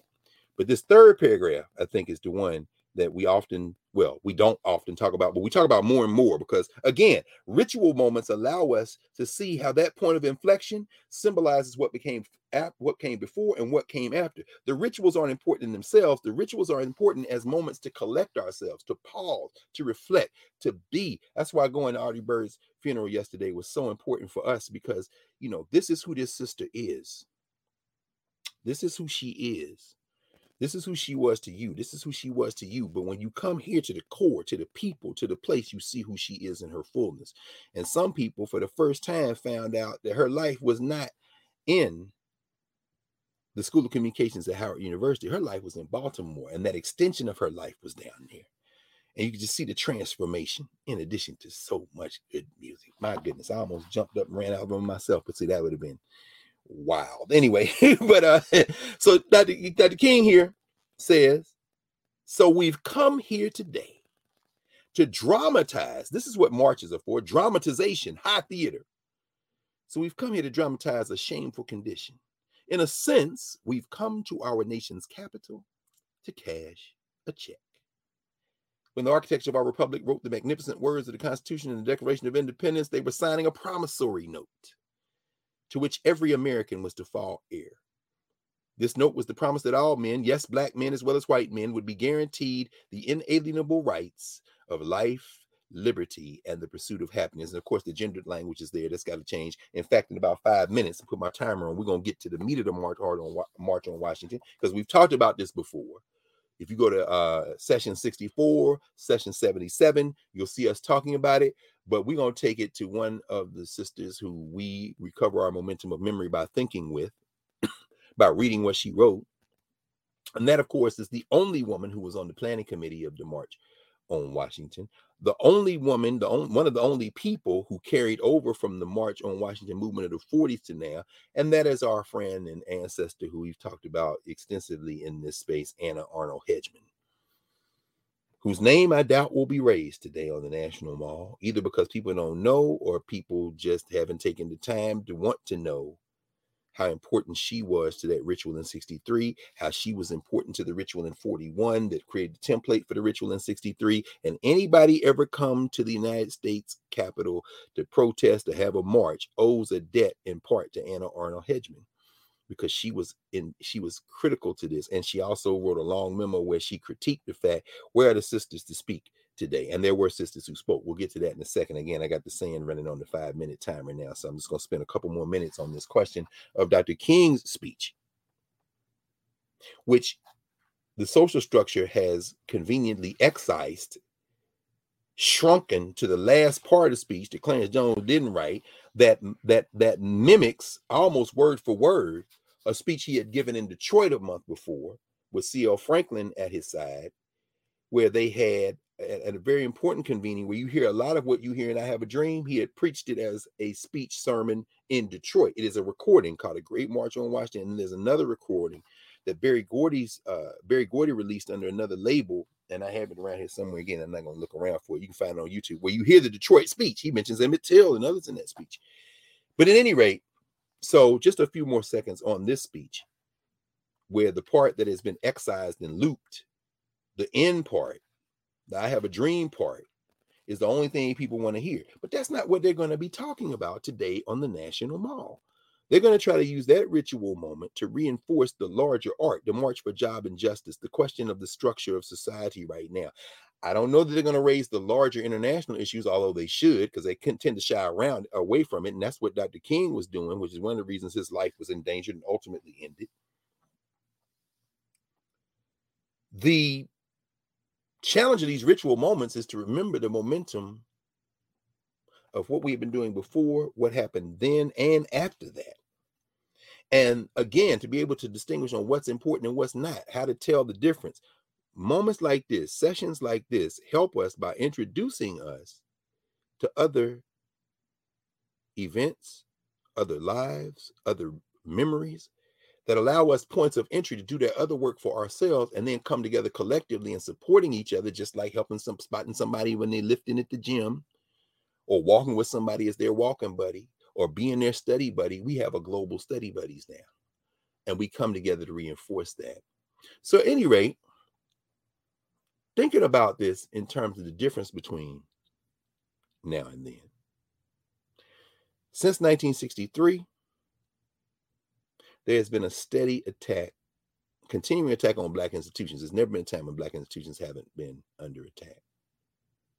But there's also been this reinforcement of this propaganda that somehow the aspiration for proximity to whiteness was guiding or should guide non white aspirations.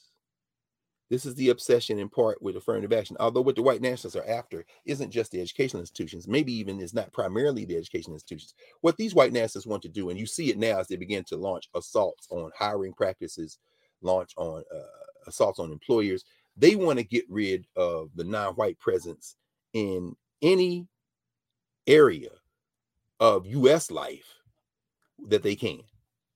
They don't want you working.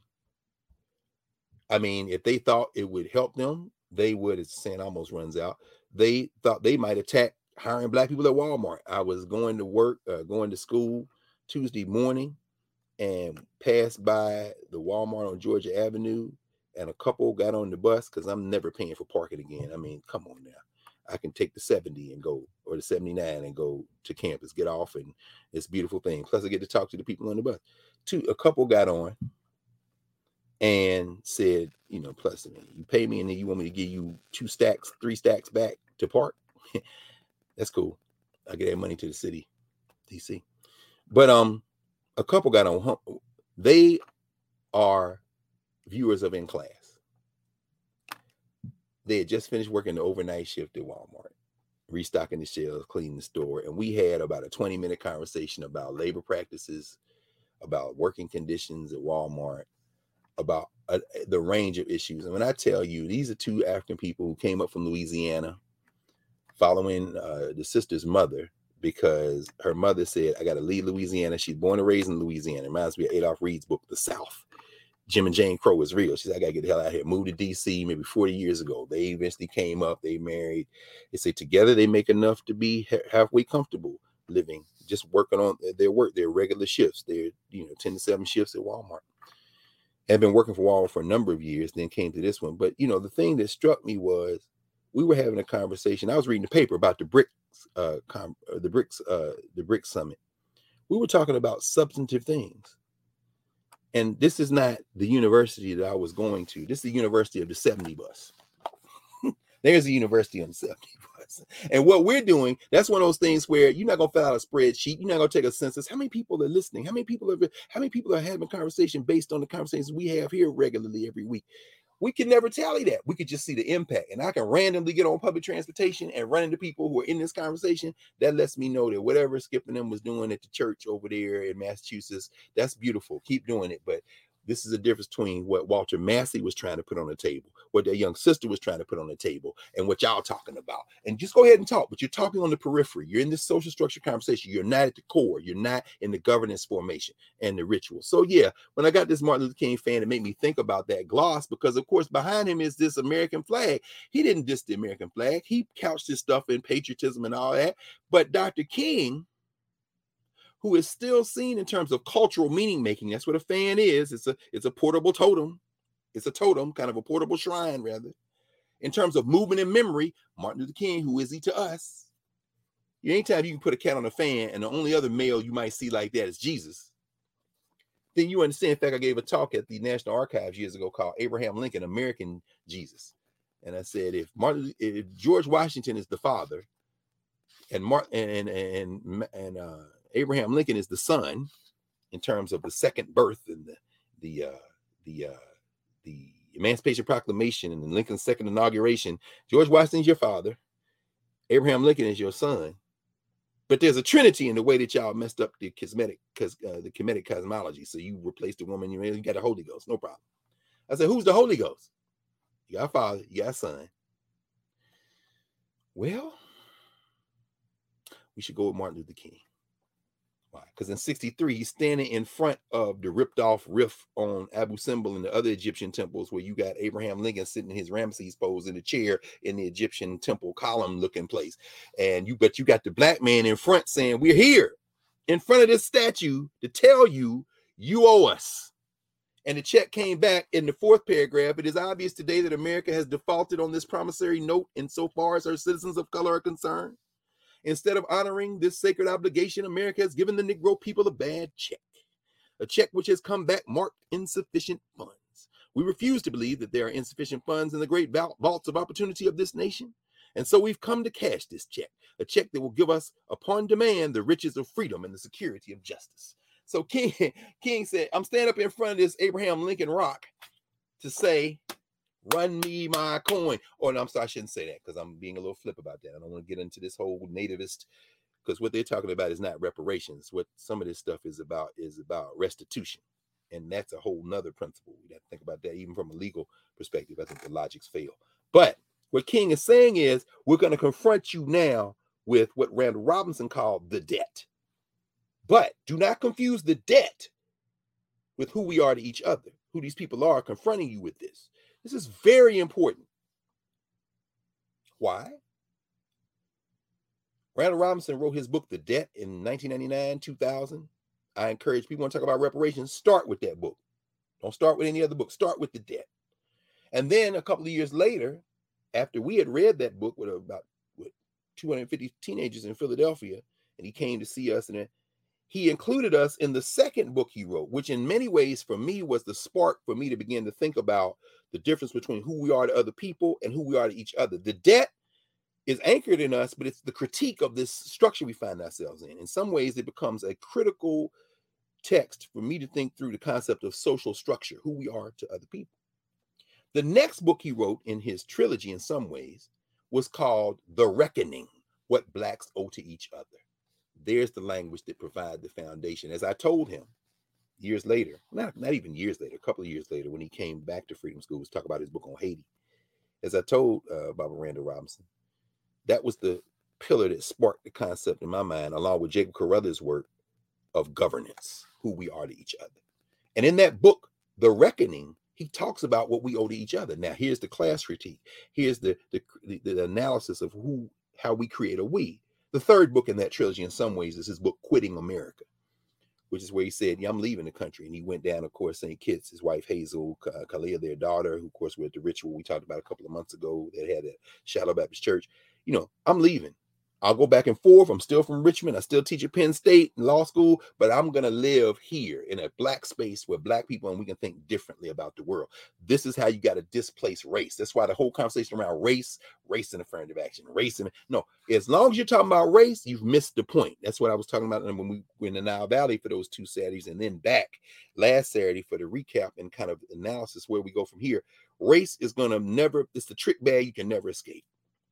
The trick bag you can never escape. So, who we are to each other, Dr. King in that speech is presenting a critique of the social structure. He's not really talking to us as us. It's not who we are to each other. This is the balance. This is the challenge. The book I almost brought up a minute ago, and I guess I'll bring it up now because it, it kind of fits in the rhythm of what we're talking about as I kind of wind to a close. I'm going to use Anna Arnold Hedgeman to take us out today.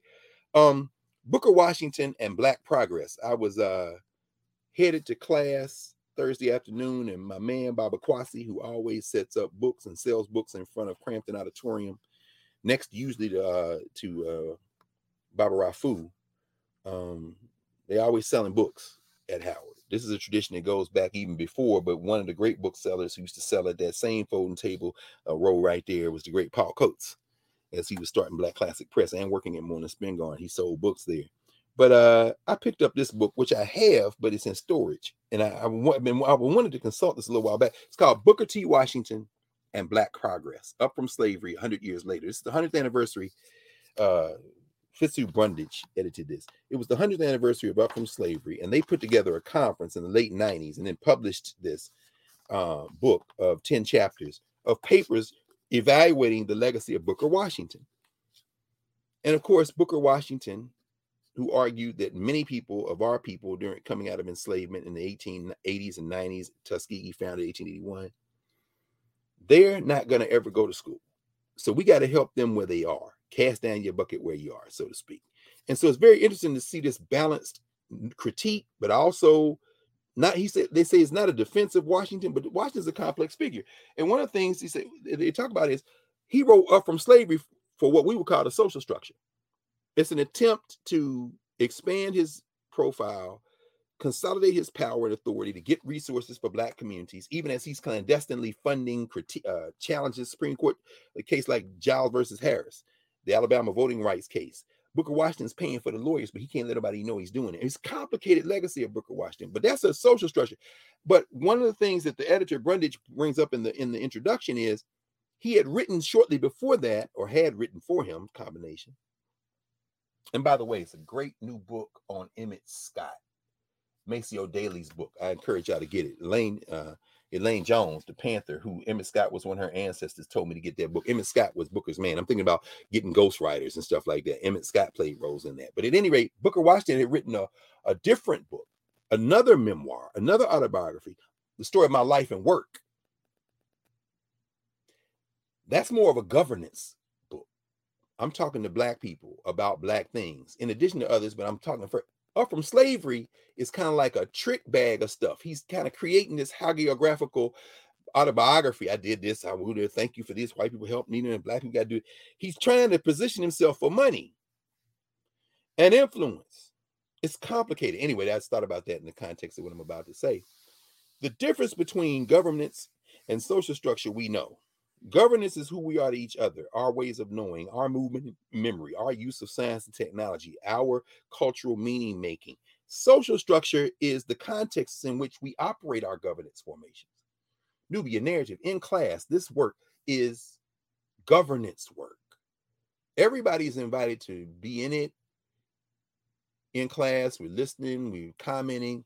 Ultimately, though, we're talking to we. And if you can't talk to we in a way that other people can hear, that's their problem. It's not your problem. Those parts of it we want to have conversations with other people on.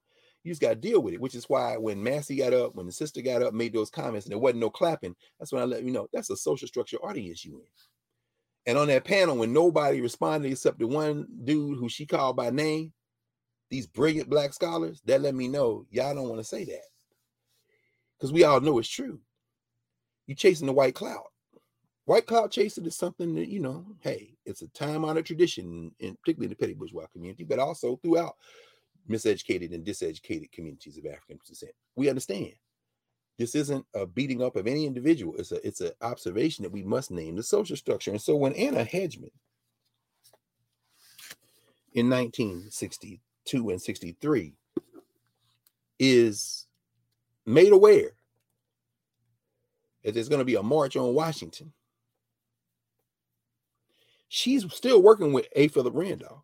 Now, y'all remember who Anna Arnold Hedgeman was. You know, Dr. Hedgeman, who worked in the Truman administration, Federal Security Agency, worked on the Fair Practices Employment Committee, which came out of the first March on Washington movement in 1941, when she was working with um, Asa Philip Randolph.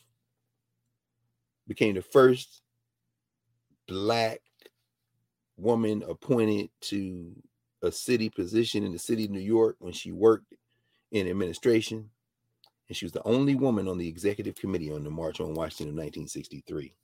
We know her two memoirs. I love it when people find these and take pictures of them post them in social media. The Gift of Chaos. This is the second one she wrote, 1977.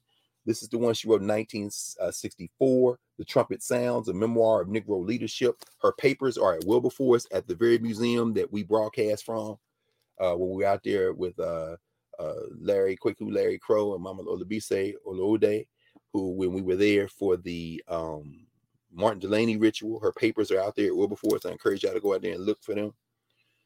And we think about the difference between 60 years ago on Monday and today that draw people into this space. We know that white reconstruction and white lash continues. We've been following the attacks on affirmative action, uh, the whole targeting of educational systems, the attacks on school boards, the attacks on school superintendents and teachers.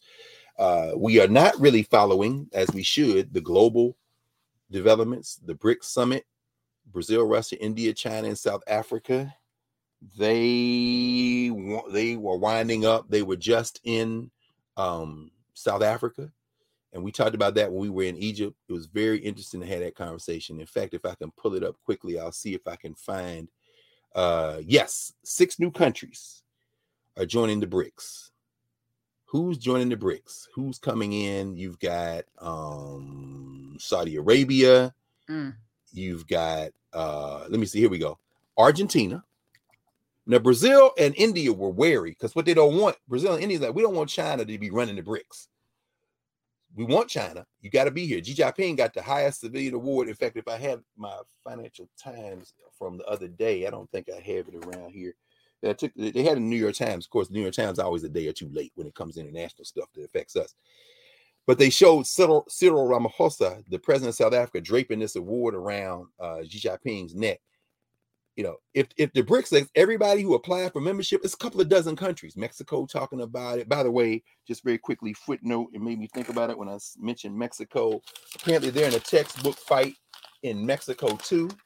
Let me take about 30 seconds here and go to see if I can find it quickly on the international page of today's paper. I thought it was the heat wave. No, that's not what we're talking about. Uh, long time. No, no, no, no, no. Emerging nations, Iran after no and oh man, that's too bad. All right, give me. I just had to slow it down for about maybe 10 more seconds. I thought it was ah nope. I thought it was in here, but it might have actually been in the Financial Times. They're battling over curriculum in Mexico. Apparently, the president of Mexico, these people don't like. Maybe it's in the Financial Times. Give me a second here. Just a second because it might not be Sarkozy. Uh, no. Okay. Although, while I had this up, Wagner's lucrative Africa operations left in limbo after Prigozhin's demise. Prigozhin's plane, of course, was shot down. I'm gonna say less about that.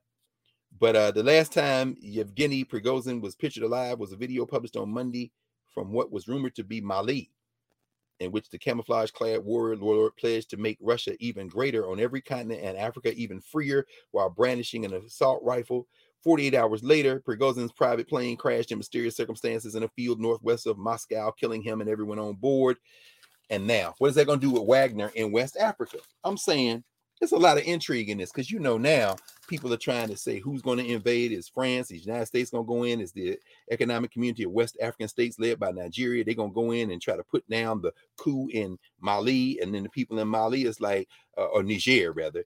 Uh, in Niger and the people in Niger, many people saying, "Come on, if y'all want to fight, we're gonna fight all of y'all. This ain't about no coup. This is about our independence." So it's very complicated. But Wagner is playing a big role in that because they're extracting wealth from Africa. They're extracting wealth, as John Clarke said. In some stories, it ain't no good guys, but their man's been killed by the other bull, or at least that's the, the conjecture. But one thing's for sure, he's dead as a doornail. And does that disrupt Wagner? Anyway, I thought about that while I was looking. I'm gonna try one more time because maybe what I can do is I'll just go to the international news on the table of contents because I wanted to see if I could uh this is Saturday. Yeah, let me see. Just just um yeah. Mm, that now uh, I make mistakes, but I usually don't make those kind of mistakes. I was thinking maybe it wouldn't be in national, it would be in Tim Scott. Nobody's talking about Tim Scott. Sorry, Tim. We're not going to talk about people either. We're in solidarity with the people who are not talking about you. Oh, you found it. Good. So the um, let me wind this up. The BRICS summit, as I said, uh, a couple of dozen people want to join, countries want to join. But who joined uh this week was Argentina. Argentina joined. Brazil said, okay, they caped for them. They said, okay. Egypt joined. We just left Egypt. We saw the devaluation of their currency. One of the things the BRICS have is, a, is the development bank. Uh, Dilma Rousseff, the former president of Brazil, before uh, the Trump of the tropics, so to speak, ran against and tried to put her in jail and accuse her corruption, all this kind of thing. She's now the head of the development bank. They want to loan money to countries in their currency. So the real, if you're loaning to Brazil, the rand, if you're loaning to South Africa, the renminbi, the currency of China, is a as a default currency in the development bank that BRICS has created. Uh, the third of the five, Ethiopia. Ethiopia has joined the BRICS. Iran has joined the BRICS. And if you heard some screaming in London and Washington, D.C., that's because Iran was added with, with this huge, vast, proven oil reserves added to Brazil, Russia, India, China, and South Africa formation. And the last one, probably heard a little grumbling too, rumbling and grumbling, the Saudis. No, I'm sorry. The Saudis are the next to last. The next is United Arab Emirates. What does it mean mm-hmm. for Iran, UAE, and Saudi Arabia to join the BRICS? The world is shifting. Isn't that what isn't that what got Gaddafi killed? How about that? Yes, whatever Gaddafi's flaws were, whatever his ambitions were or not, one thing he said was we must all be united. In fact, he drove from Libya to Ghana for the meeting of the African Union to show we got roads. You ain't got to fly over stuff. Yeah, this guy got to go. We uh, we got water. It's a desert. No, there's water underneath the desert. We're going to use this money to develop these aquifers and bring. We're going to turn the desert into a green bloom. Oh, this guy. What the hell? So, so what are they going to do with this? Because there's no singular figure now no. to to get rid of. Well, I think this is the challenge. There, um, which which I also think is instructive since we're talking about the 60th anniversary or commemoration of the March on Washington the singular figure being taken out is is an easy you know remedy. That's right. But these entities these systems coming together and as black people anywhere in the world what should i how should we be watching BRICS and the the gathering the convening? Well you know that like i said a lot a lot of folks in Knubia, baba eyes probably first and foremost but a lot of people have been talking about BRICS. And of course, Jackie Cole is over there in South Africa. She's been helping us understand the implications some ways. But I think the central challenge we have in terms of study is to be exposed to enough different material so that we can begin to make up our own minds, not just as individuals, but through conversation, which means, which requires us doing what we're doing today. There's people in here right now I brought up the bricks in class, my introduction to African States class uh, the other morning because the BRICS summit is this week. And I asked them, how many of you all know what bricks is? Not a whole lot of hands went up, but if I can get one hand, then that's good. I'm saying tell everybody else what bricks is. Brazil, Russia, India, China, South Africa. So what does that mean? It's an economic formation, it's a political formation, it's a formation of alliances to deal with everything from trade and lowering borders to trade to lending resources to each other. And I mean, I'm talking ideologically because we know that there's a lot of problems. We start overlaying class and repression on these kind of things. But what we are saying, however, is that this is a formation that is designed in part to break the monopoly of the contemporary world system that comes out of Western Eurasia, Europe. So we have the North Atlantic Treaty Organization, NATO. You've got this hammerlock in the UN where all the countries are, but you got a Security Council at the center there has been to date no effective counterweight to a Western centered global social structure whether it be the International Money Fund and the World Bank or the United Nations, they are all centered in the Western institutions, whether it be Brussels, whether it be the United States, or whether it be New York, whether it be Washington, D.C. You talking about the IMF, you talking about the World Bank, you coming to D.C., you talking about the UN, you're going to uh, New York, you're going to Brussels or London to deal, or Geneva to start talking about the International Criminal Court. One of the reasons that uh, Vladimir Putin wasn't at the meeting today and sent Sergey, his, his uh, Secretary of State, is because they didn't put a warrant on him for arrest. And if he set foot in South Africa, they got to arrest him. United States putting pressure. He's here, arrest him. No, yeah, I'm not coming. I'm gonna send the other guy. Putin not a good guy. As John Clarke said, in some stories, he's not no good guys. But what you're talking about now is geopolitics in the sense of realpolitik. Nation states fighting each other, state formations trying to create some autonomy. We have to be thinking about BRICS as a moment to consider the social structure we live in and how we can best use it to our advantage. What does that mean in a very concrete way? If you are buying your draws three for five dollars at Walmart, where my brother and sister, who I saw earlier in the week, are working overnight to restock the shelves, and they say make the store look like a new store.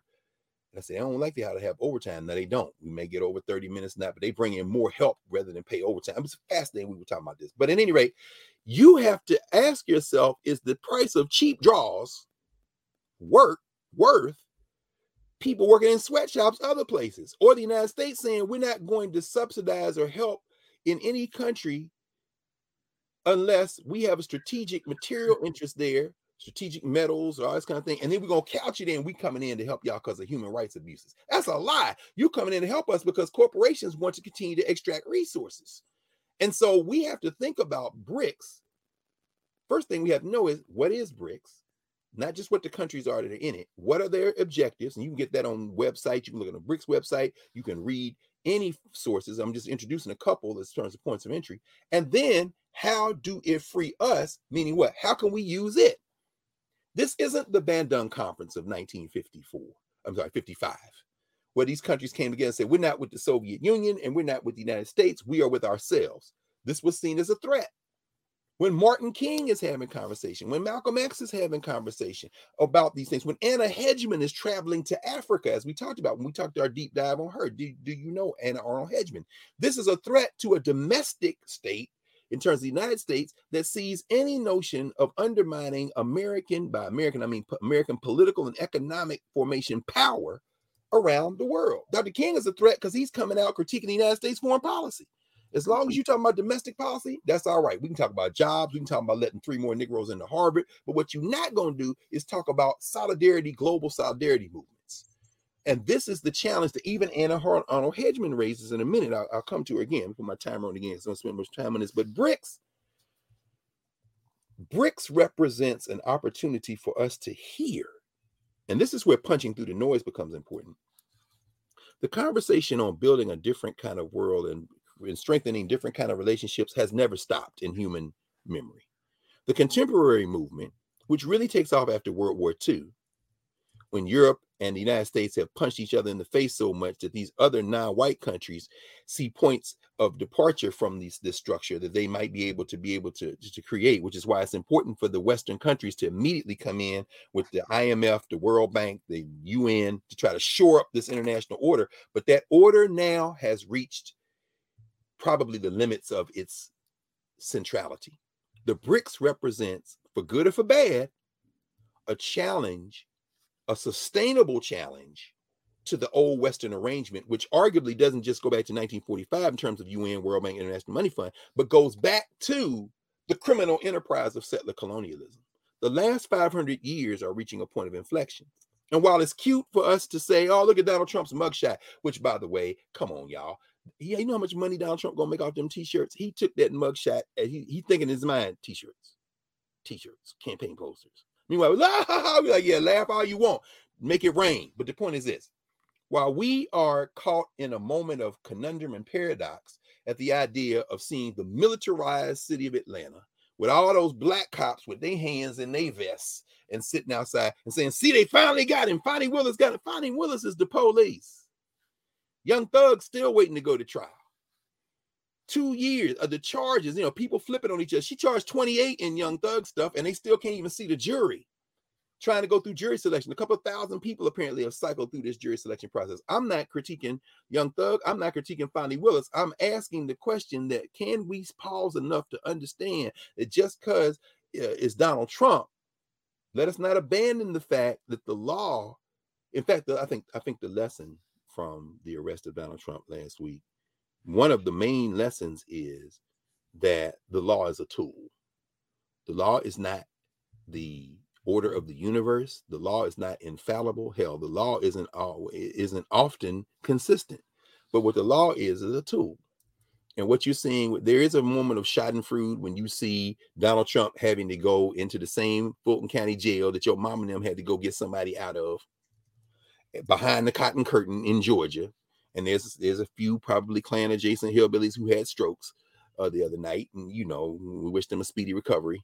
Um, in terms of Rudy, Rudy Giuliani, however, I'll quote Gil Scott Heron when he said of Frank Rizzo, we send him our coldest regards because we remember Patrick Doris Dorismond. We remember Albert Louima. So we hope, sir, that this black woman sets natural fire to you because it ain't got nothing to do with a stolen election or try to steal an election. This got to do with the fact that you've been raining terror on non-white people for decades since you stood up in Crown Heights with them police yelling at David Dinkins. So, so let's be very clear about this, Rudy Giuliani. We, we send you our coldest regards, Brother Giuliani to riff on Cornel West. But anyway, which I know you got to be signifying when you call that cat brother. But the point is, when we understand that the global, the global study enhances how we understand how our local struggles connect with the global struggle, we understand the value of studying the BRICS and what's going on. We should stay tuned with that because, of course, they're all going to meet at the United Nations. All the countries come in for the annual September meeting in New York. So we'll come back to this next month and talk about this some more. But I want to end with um, just a note on the March on Washington, and maybe end with something that we're not going to see today.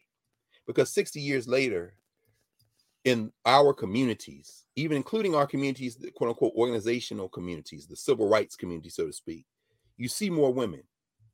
Like I said, Kristen Clarke came out of the Lawyers Conference of Civil Rights. She's now the Deputy Attorney General, reign and fire with consent decrees and coming in the community is very important.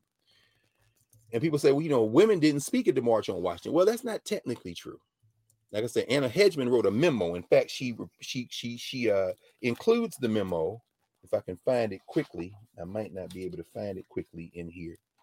Uh, she includes the memo in her. Yeah, here it is.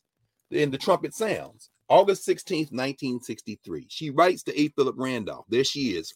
A. Philip Randolph, Director, National March on Washington, from Anna Arnold Hedgeman, Member, Administrative Committee, March on Washington. Reason, proposed program, Lincoln Memorial she says that a Negro woman make a brief statement. She said, in light of the role of Negro women in the struggle for freedom, and especially in light of the extra burden they have carried because of the castration of our Negro men in this culture, it is incredible that no woman should appear as a speaker at the historic March on Washington meeting at the Lincoln Memorial.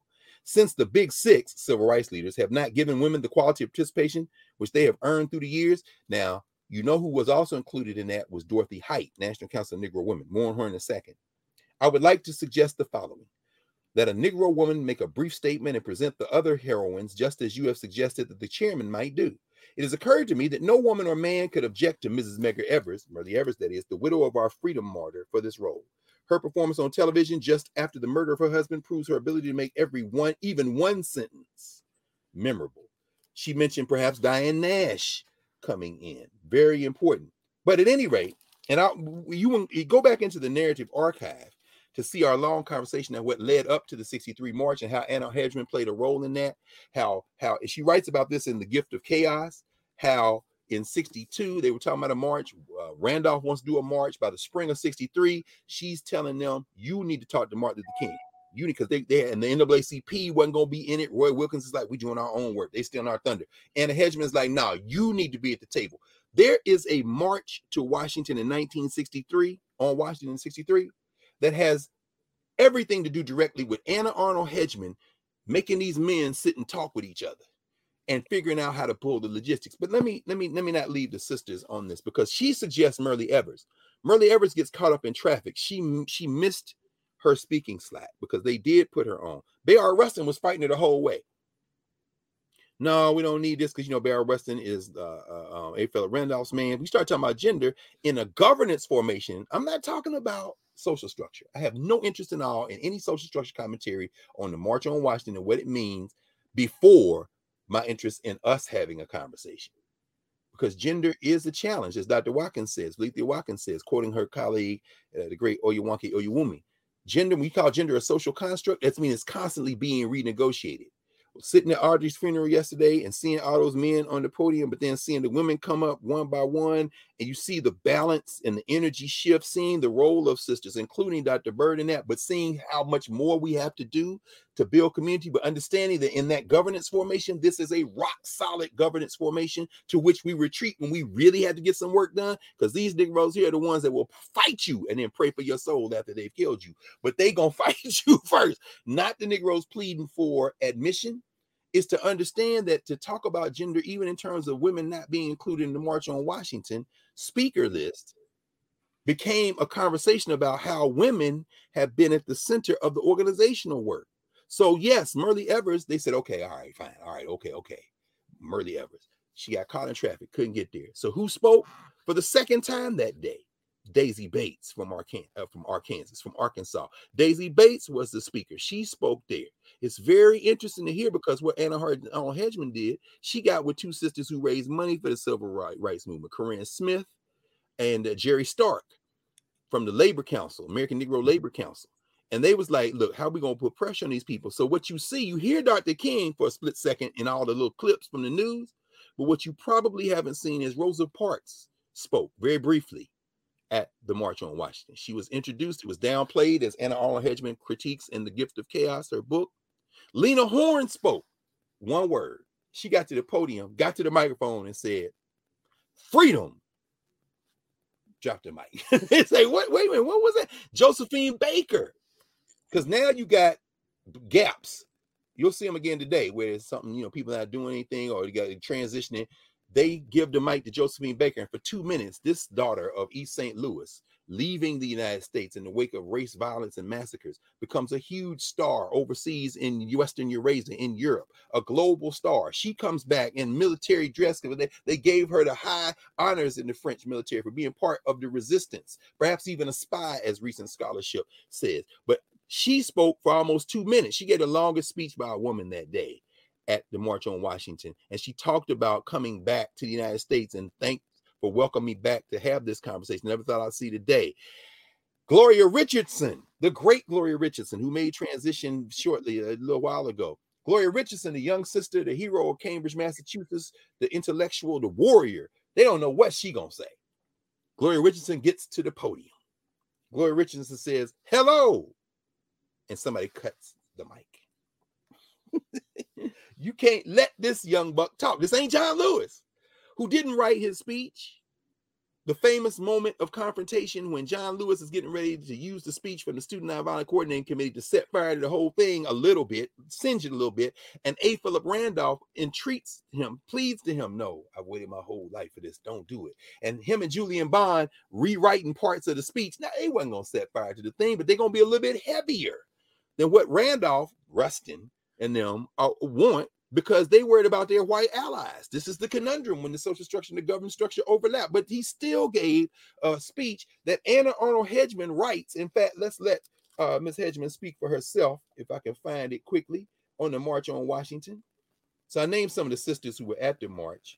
She says, and it might be at the end of this chapter, because she talks about Martin Luther King. Let me see, let me see, let me see.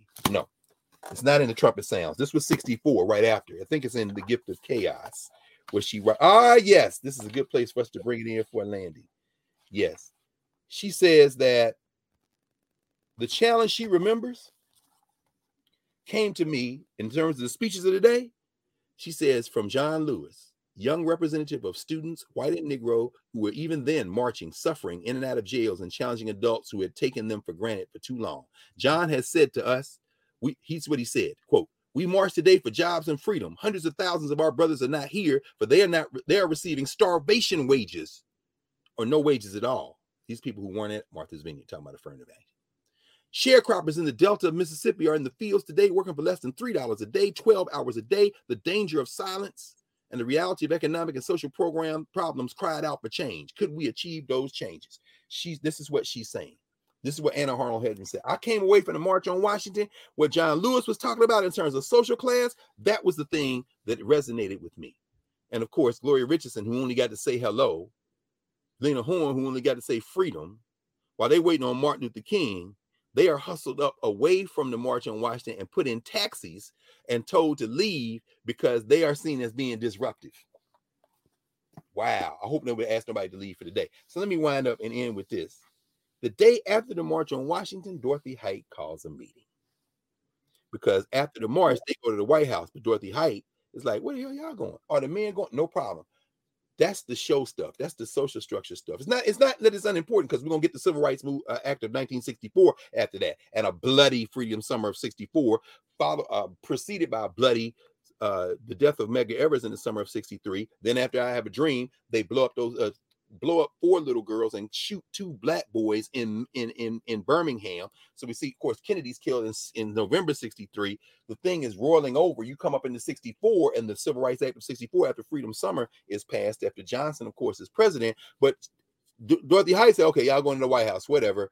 Tomorrow, I want the sisters to get together. And she calls a meeting where black women come together to say, okay, after the march, now what? At that meeting, in Anna Arnold Hedgeman's papers, is the speech, part of the speech in a letter form that Polly Murray gives. Polly Murray is at that meeting that the sisters have the day after the March on Washington. So while we're talking about the 28th, which is Monday, it might be nice on Tuesday to talk about the women planning what comes next. Because if we go back to 41, when Phil Randolph and Arnold Hedgeman and them threatened to march on Washington in 41, and in response, Roosevelt signs Executive Order 8802 desegregating the military, a huge leap, and establishes the free, the Fair Employment Practices Commission that Anna Arnold Hedgeman is in leadership of afterwards. It's important to remember that when Randolph calls off the march in response to what Roosevelt did, the black women like Mary Bethune is like, "Ho, ho, chief, hold on, you you calling off the march? We was, you know what? No problem. Go ahead. They have a two day conference at Howard University at Rankin Chapel. What do we do next? These black women are no joke. And in our governance formation, we owe it to ourselves to study ourselves and our communities. And sometimes it's going to take a quote unquote gendered lens, but it can't be one that the social structure is jumping in trying to say us too. Yeah, because you know Bella Abzug and then there's Gloria Steinem. Oh, yeah, yeah, yeah, yeah. In a minute. What you doing? We're talking to ourselves. Can I come? No, you can't come. Hmm. because if you come, you're gonna want to talk. And if you talk, somebody in here gonna get confused. We need to have our own conversation. Anna Arnold Hedgeman needed to set fire to her comrade, A. Philip Randolph, needed to put Martin Luther King in check around these sisters. And as, as she did it, what you see emerge 60 years later is the potential, if we remember, to not just continue from 63, but to learn the lessons that have happened between 63 to now, so that we can begin to continue to continue to enhance our, our struggle, which isn't a struggle ultimately for freedom or liberation, but a struggle to be human in the world without restraint. That's a different set of circumstances. It doesn't lead you to Harvard, it leads you here to each other. That's that. Mm. Uh, Ashe. Um, mm, well, I just bought the book the gift of chaos uh oh, you found it yes no i didn't find it as um used because it's out of print so i had to pay 60 bucks for it which uh you know so you got yours when when it probably didn't cost much yeah yeah well people have been finding it but it, yeah. definitely the people not on internet. But now, you know what? I know you will look into it. I think the gift of chaos is Oxford University. Out of print. It's out of print, though, right? Well, yes, but and can it be back in print? Yes, I think it can. So we're gonna say less. We're gonna say less. That uh, say less. We're gonna say, say that. Yes, we're gonna have that. We're gonna have that in our library at some point. No question. Um, also, you, you said ad infinitum, which is uh, Latin, and I was wondering what would the Egyptians say? Because uh, you said oh. today it was gonna be, you know, I have a dream, and I was like, you're talking, you're speaking Latin, we're speaking in English. Can, can we start ah. to pepper? Can we start to pepper the ancient? Into our our our dialogue and our conversations with each other. Um, but we first have to have the words like Ankh Ujab Seneb, right? Uh, which which now I utter every day no on question. my show. No, that's beautiful. People knowing that, right? This is ancient Egyptian. Um, well, Egyptians have a number of words for forever and eternity, but not maybe perpetual. Let me see. In that sense, I'm thinking of um nehehe or, or jet, both of which can be translated as forever. There's maquette, which see it's interesting because the language shows the cultural distinction. Like you, we were talking last night, uh, last night, last week about Heheru, and you said home instead of house and connected. That just brought it all the way through. Ad infinitum, you know, meaning you know infinitely, uh, as it, uh, it's going to be repeated over and over again. Ad infinitum. If we say maquette, the word maquette, it mean it, the literal translation is after, A F T E R, but the time signature can be used, and Dr. Obenga used to talk about this all the time, which is why I've been fascinated with that term ever since. It can be used to talk about preceding you in time and space, what's going on at this moment in time and space, or what follows you in time and space. He used to get a metaphor. He'd be like, if the two of us are in coming into a building and you open the door and say, after you, that means you coming behind me. Or if you say, I'm gonna go in front of you, you gonna come after me. Is it? Or we go through the same time. The time signature, Maquette, it's almost like in Ebonics, the verb be. So instead of saying they repeat Martin Luther King's speech ad infinitum, we could say Martin Luther King spoke to Maquette, meaning what? He spoke that day in 63. He brought forward the ancestors, meaning he dipped into the past, and today he's still speaking. So instead of ad infinitum, it's like he spoke to Maquette. But that would change the cultural meaning because ad mm-hmm. infinitum almost makes it sound like we got it, we got it, we got it. Whereas Maquette is like we need to listen again. We want to hear it again. Ad infinitum almost has a critical thing, but or we could say it in Ebonics that Martin Luther King, man, Dr. King be be giving that I have a dream speech. When what he gave it in the moment, and he's giving it today. He'd be giving that speech. Dr. King is dead now, but that speech, he'd be giving that speech. Meaning what? The B form, that infinitive, is past, present, and future, which is why you need ebonics for certain things you can't say in English. Facts. no, yeah, all of that. Yeah. This, this was very um I was just in in community with uh Ahmad to see how we're gonna because that that woman piece um critical.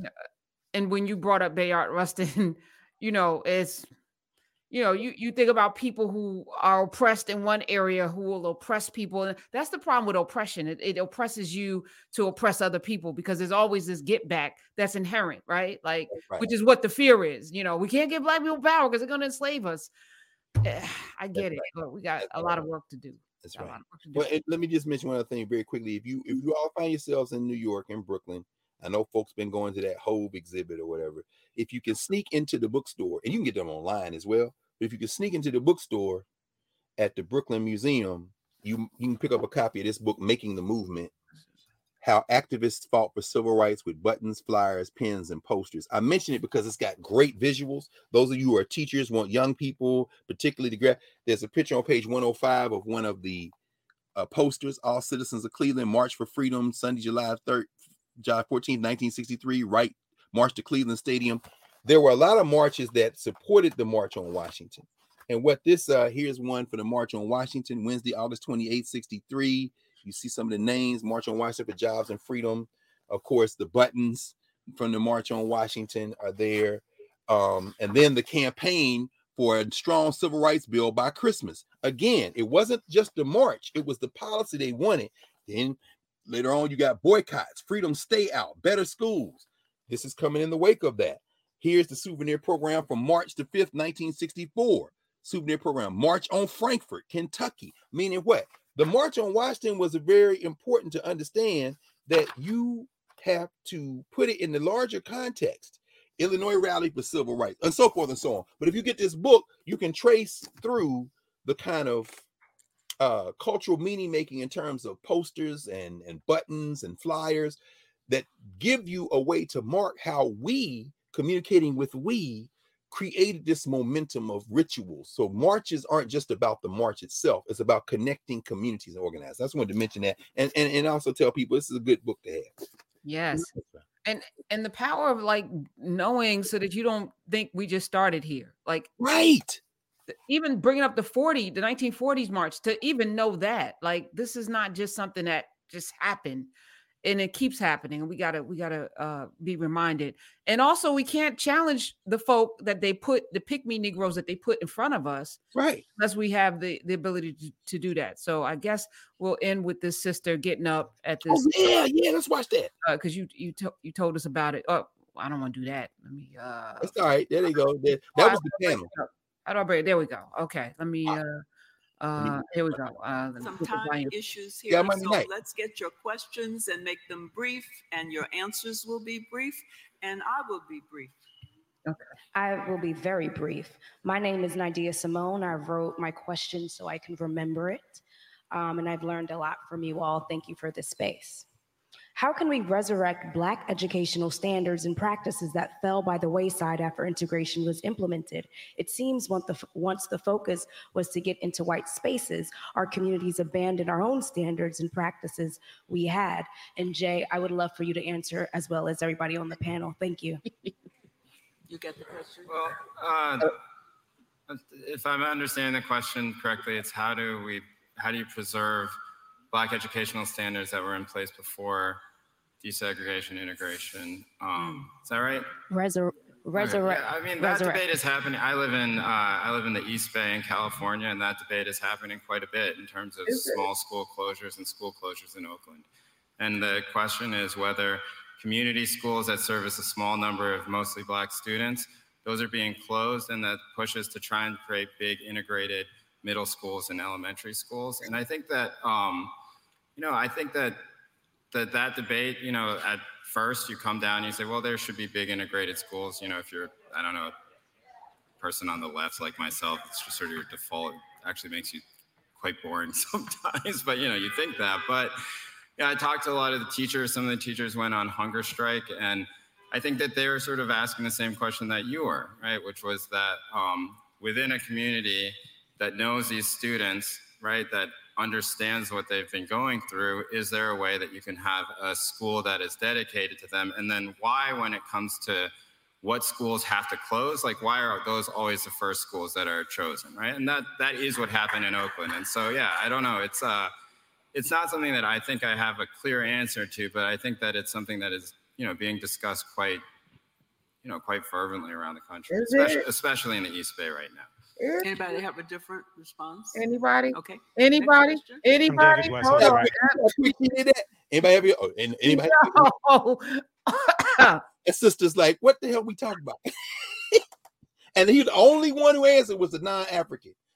Well, she point, you know, she asked him, and I know that it's because affirmative action is uh was dismantled through the lens of Asian, you know, um oppression, I guess. Well, that's what Blum tried to do with a handful of folk. And and and Kang made that point earlier in the critique. He said it isn't that there aren't people who think that way, but it wasn't On, but you're absolutely right. But you see, you saw that right. She's sitting there and she she put it right there. They can't answer that question. They've spent their lives trying to get in their master's institute. So what's the point of this panel? You know, like I'm like, why why even convene people that aren't willing or able to answer the questions that will actually bring us forward? Well, I mean, the panel was sponsored by some millionaires who do oh. need the black studies in okay. their university. So you you know the purpose. Oh. You gotta oh. you gotta feel good about themselves. Mm.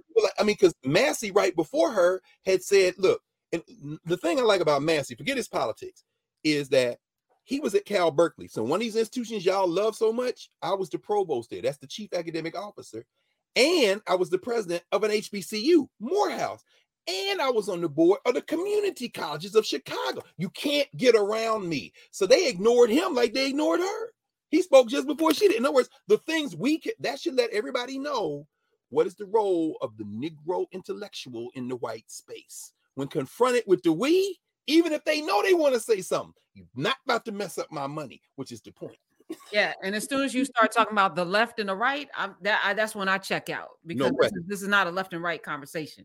No, nope. this, this, is a question about humanity. No um, mm, thank you for that, uh, and, and everything, and all of the books that I now have to buy. No. And, uh, we're gonna bring into into Knarrative though. Some of these things ain't got you. Know, we're gonna do that. You know, absolutely, and uh, I, I appreciate the markers. You know, uh, also tomorrow, of course, we have uh, Maroon's Medicine Chest with Dr. Sunyata. We yes. got yoga and mental health uh, with Dr. Narissa, and then of course on Monday, office hours with you, with me, Dr. Dr. Carr, and uh, on and on we go. On and on. Happy new school year, uh, Dr. Hunter and Professor Hunter and everybody else. Love y'all. Yeah, love you too. so I'll, I'll see y'all soon. Okay. All right.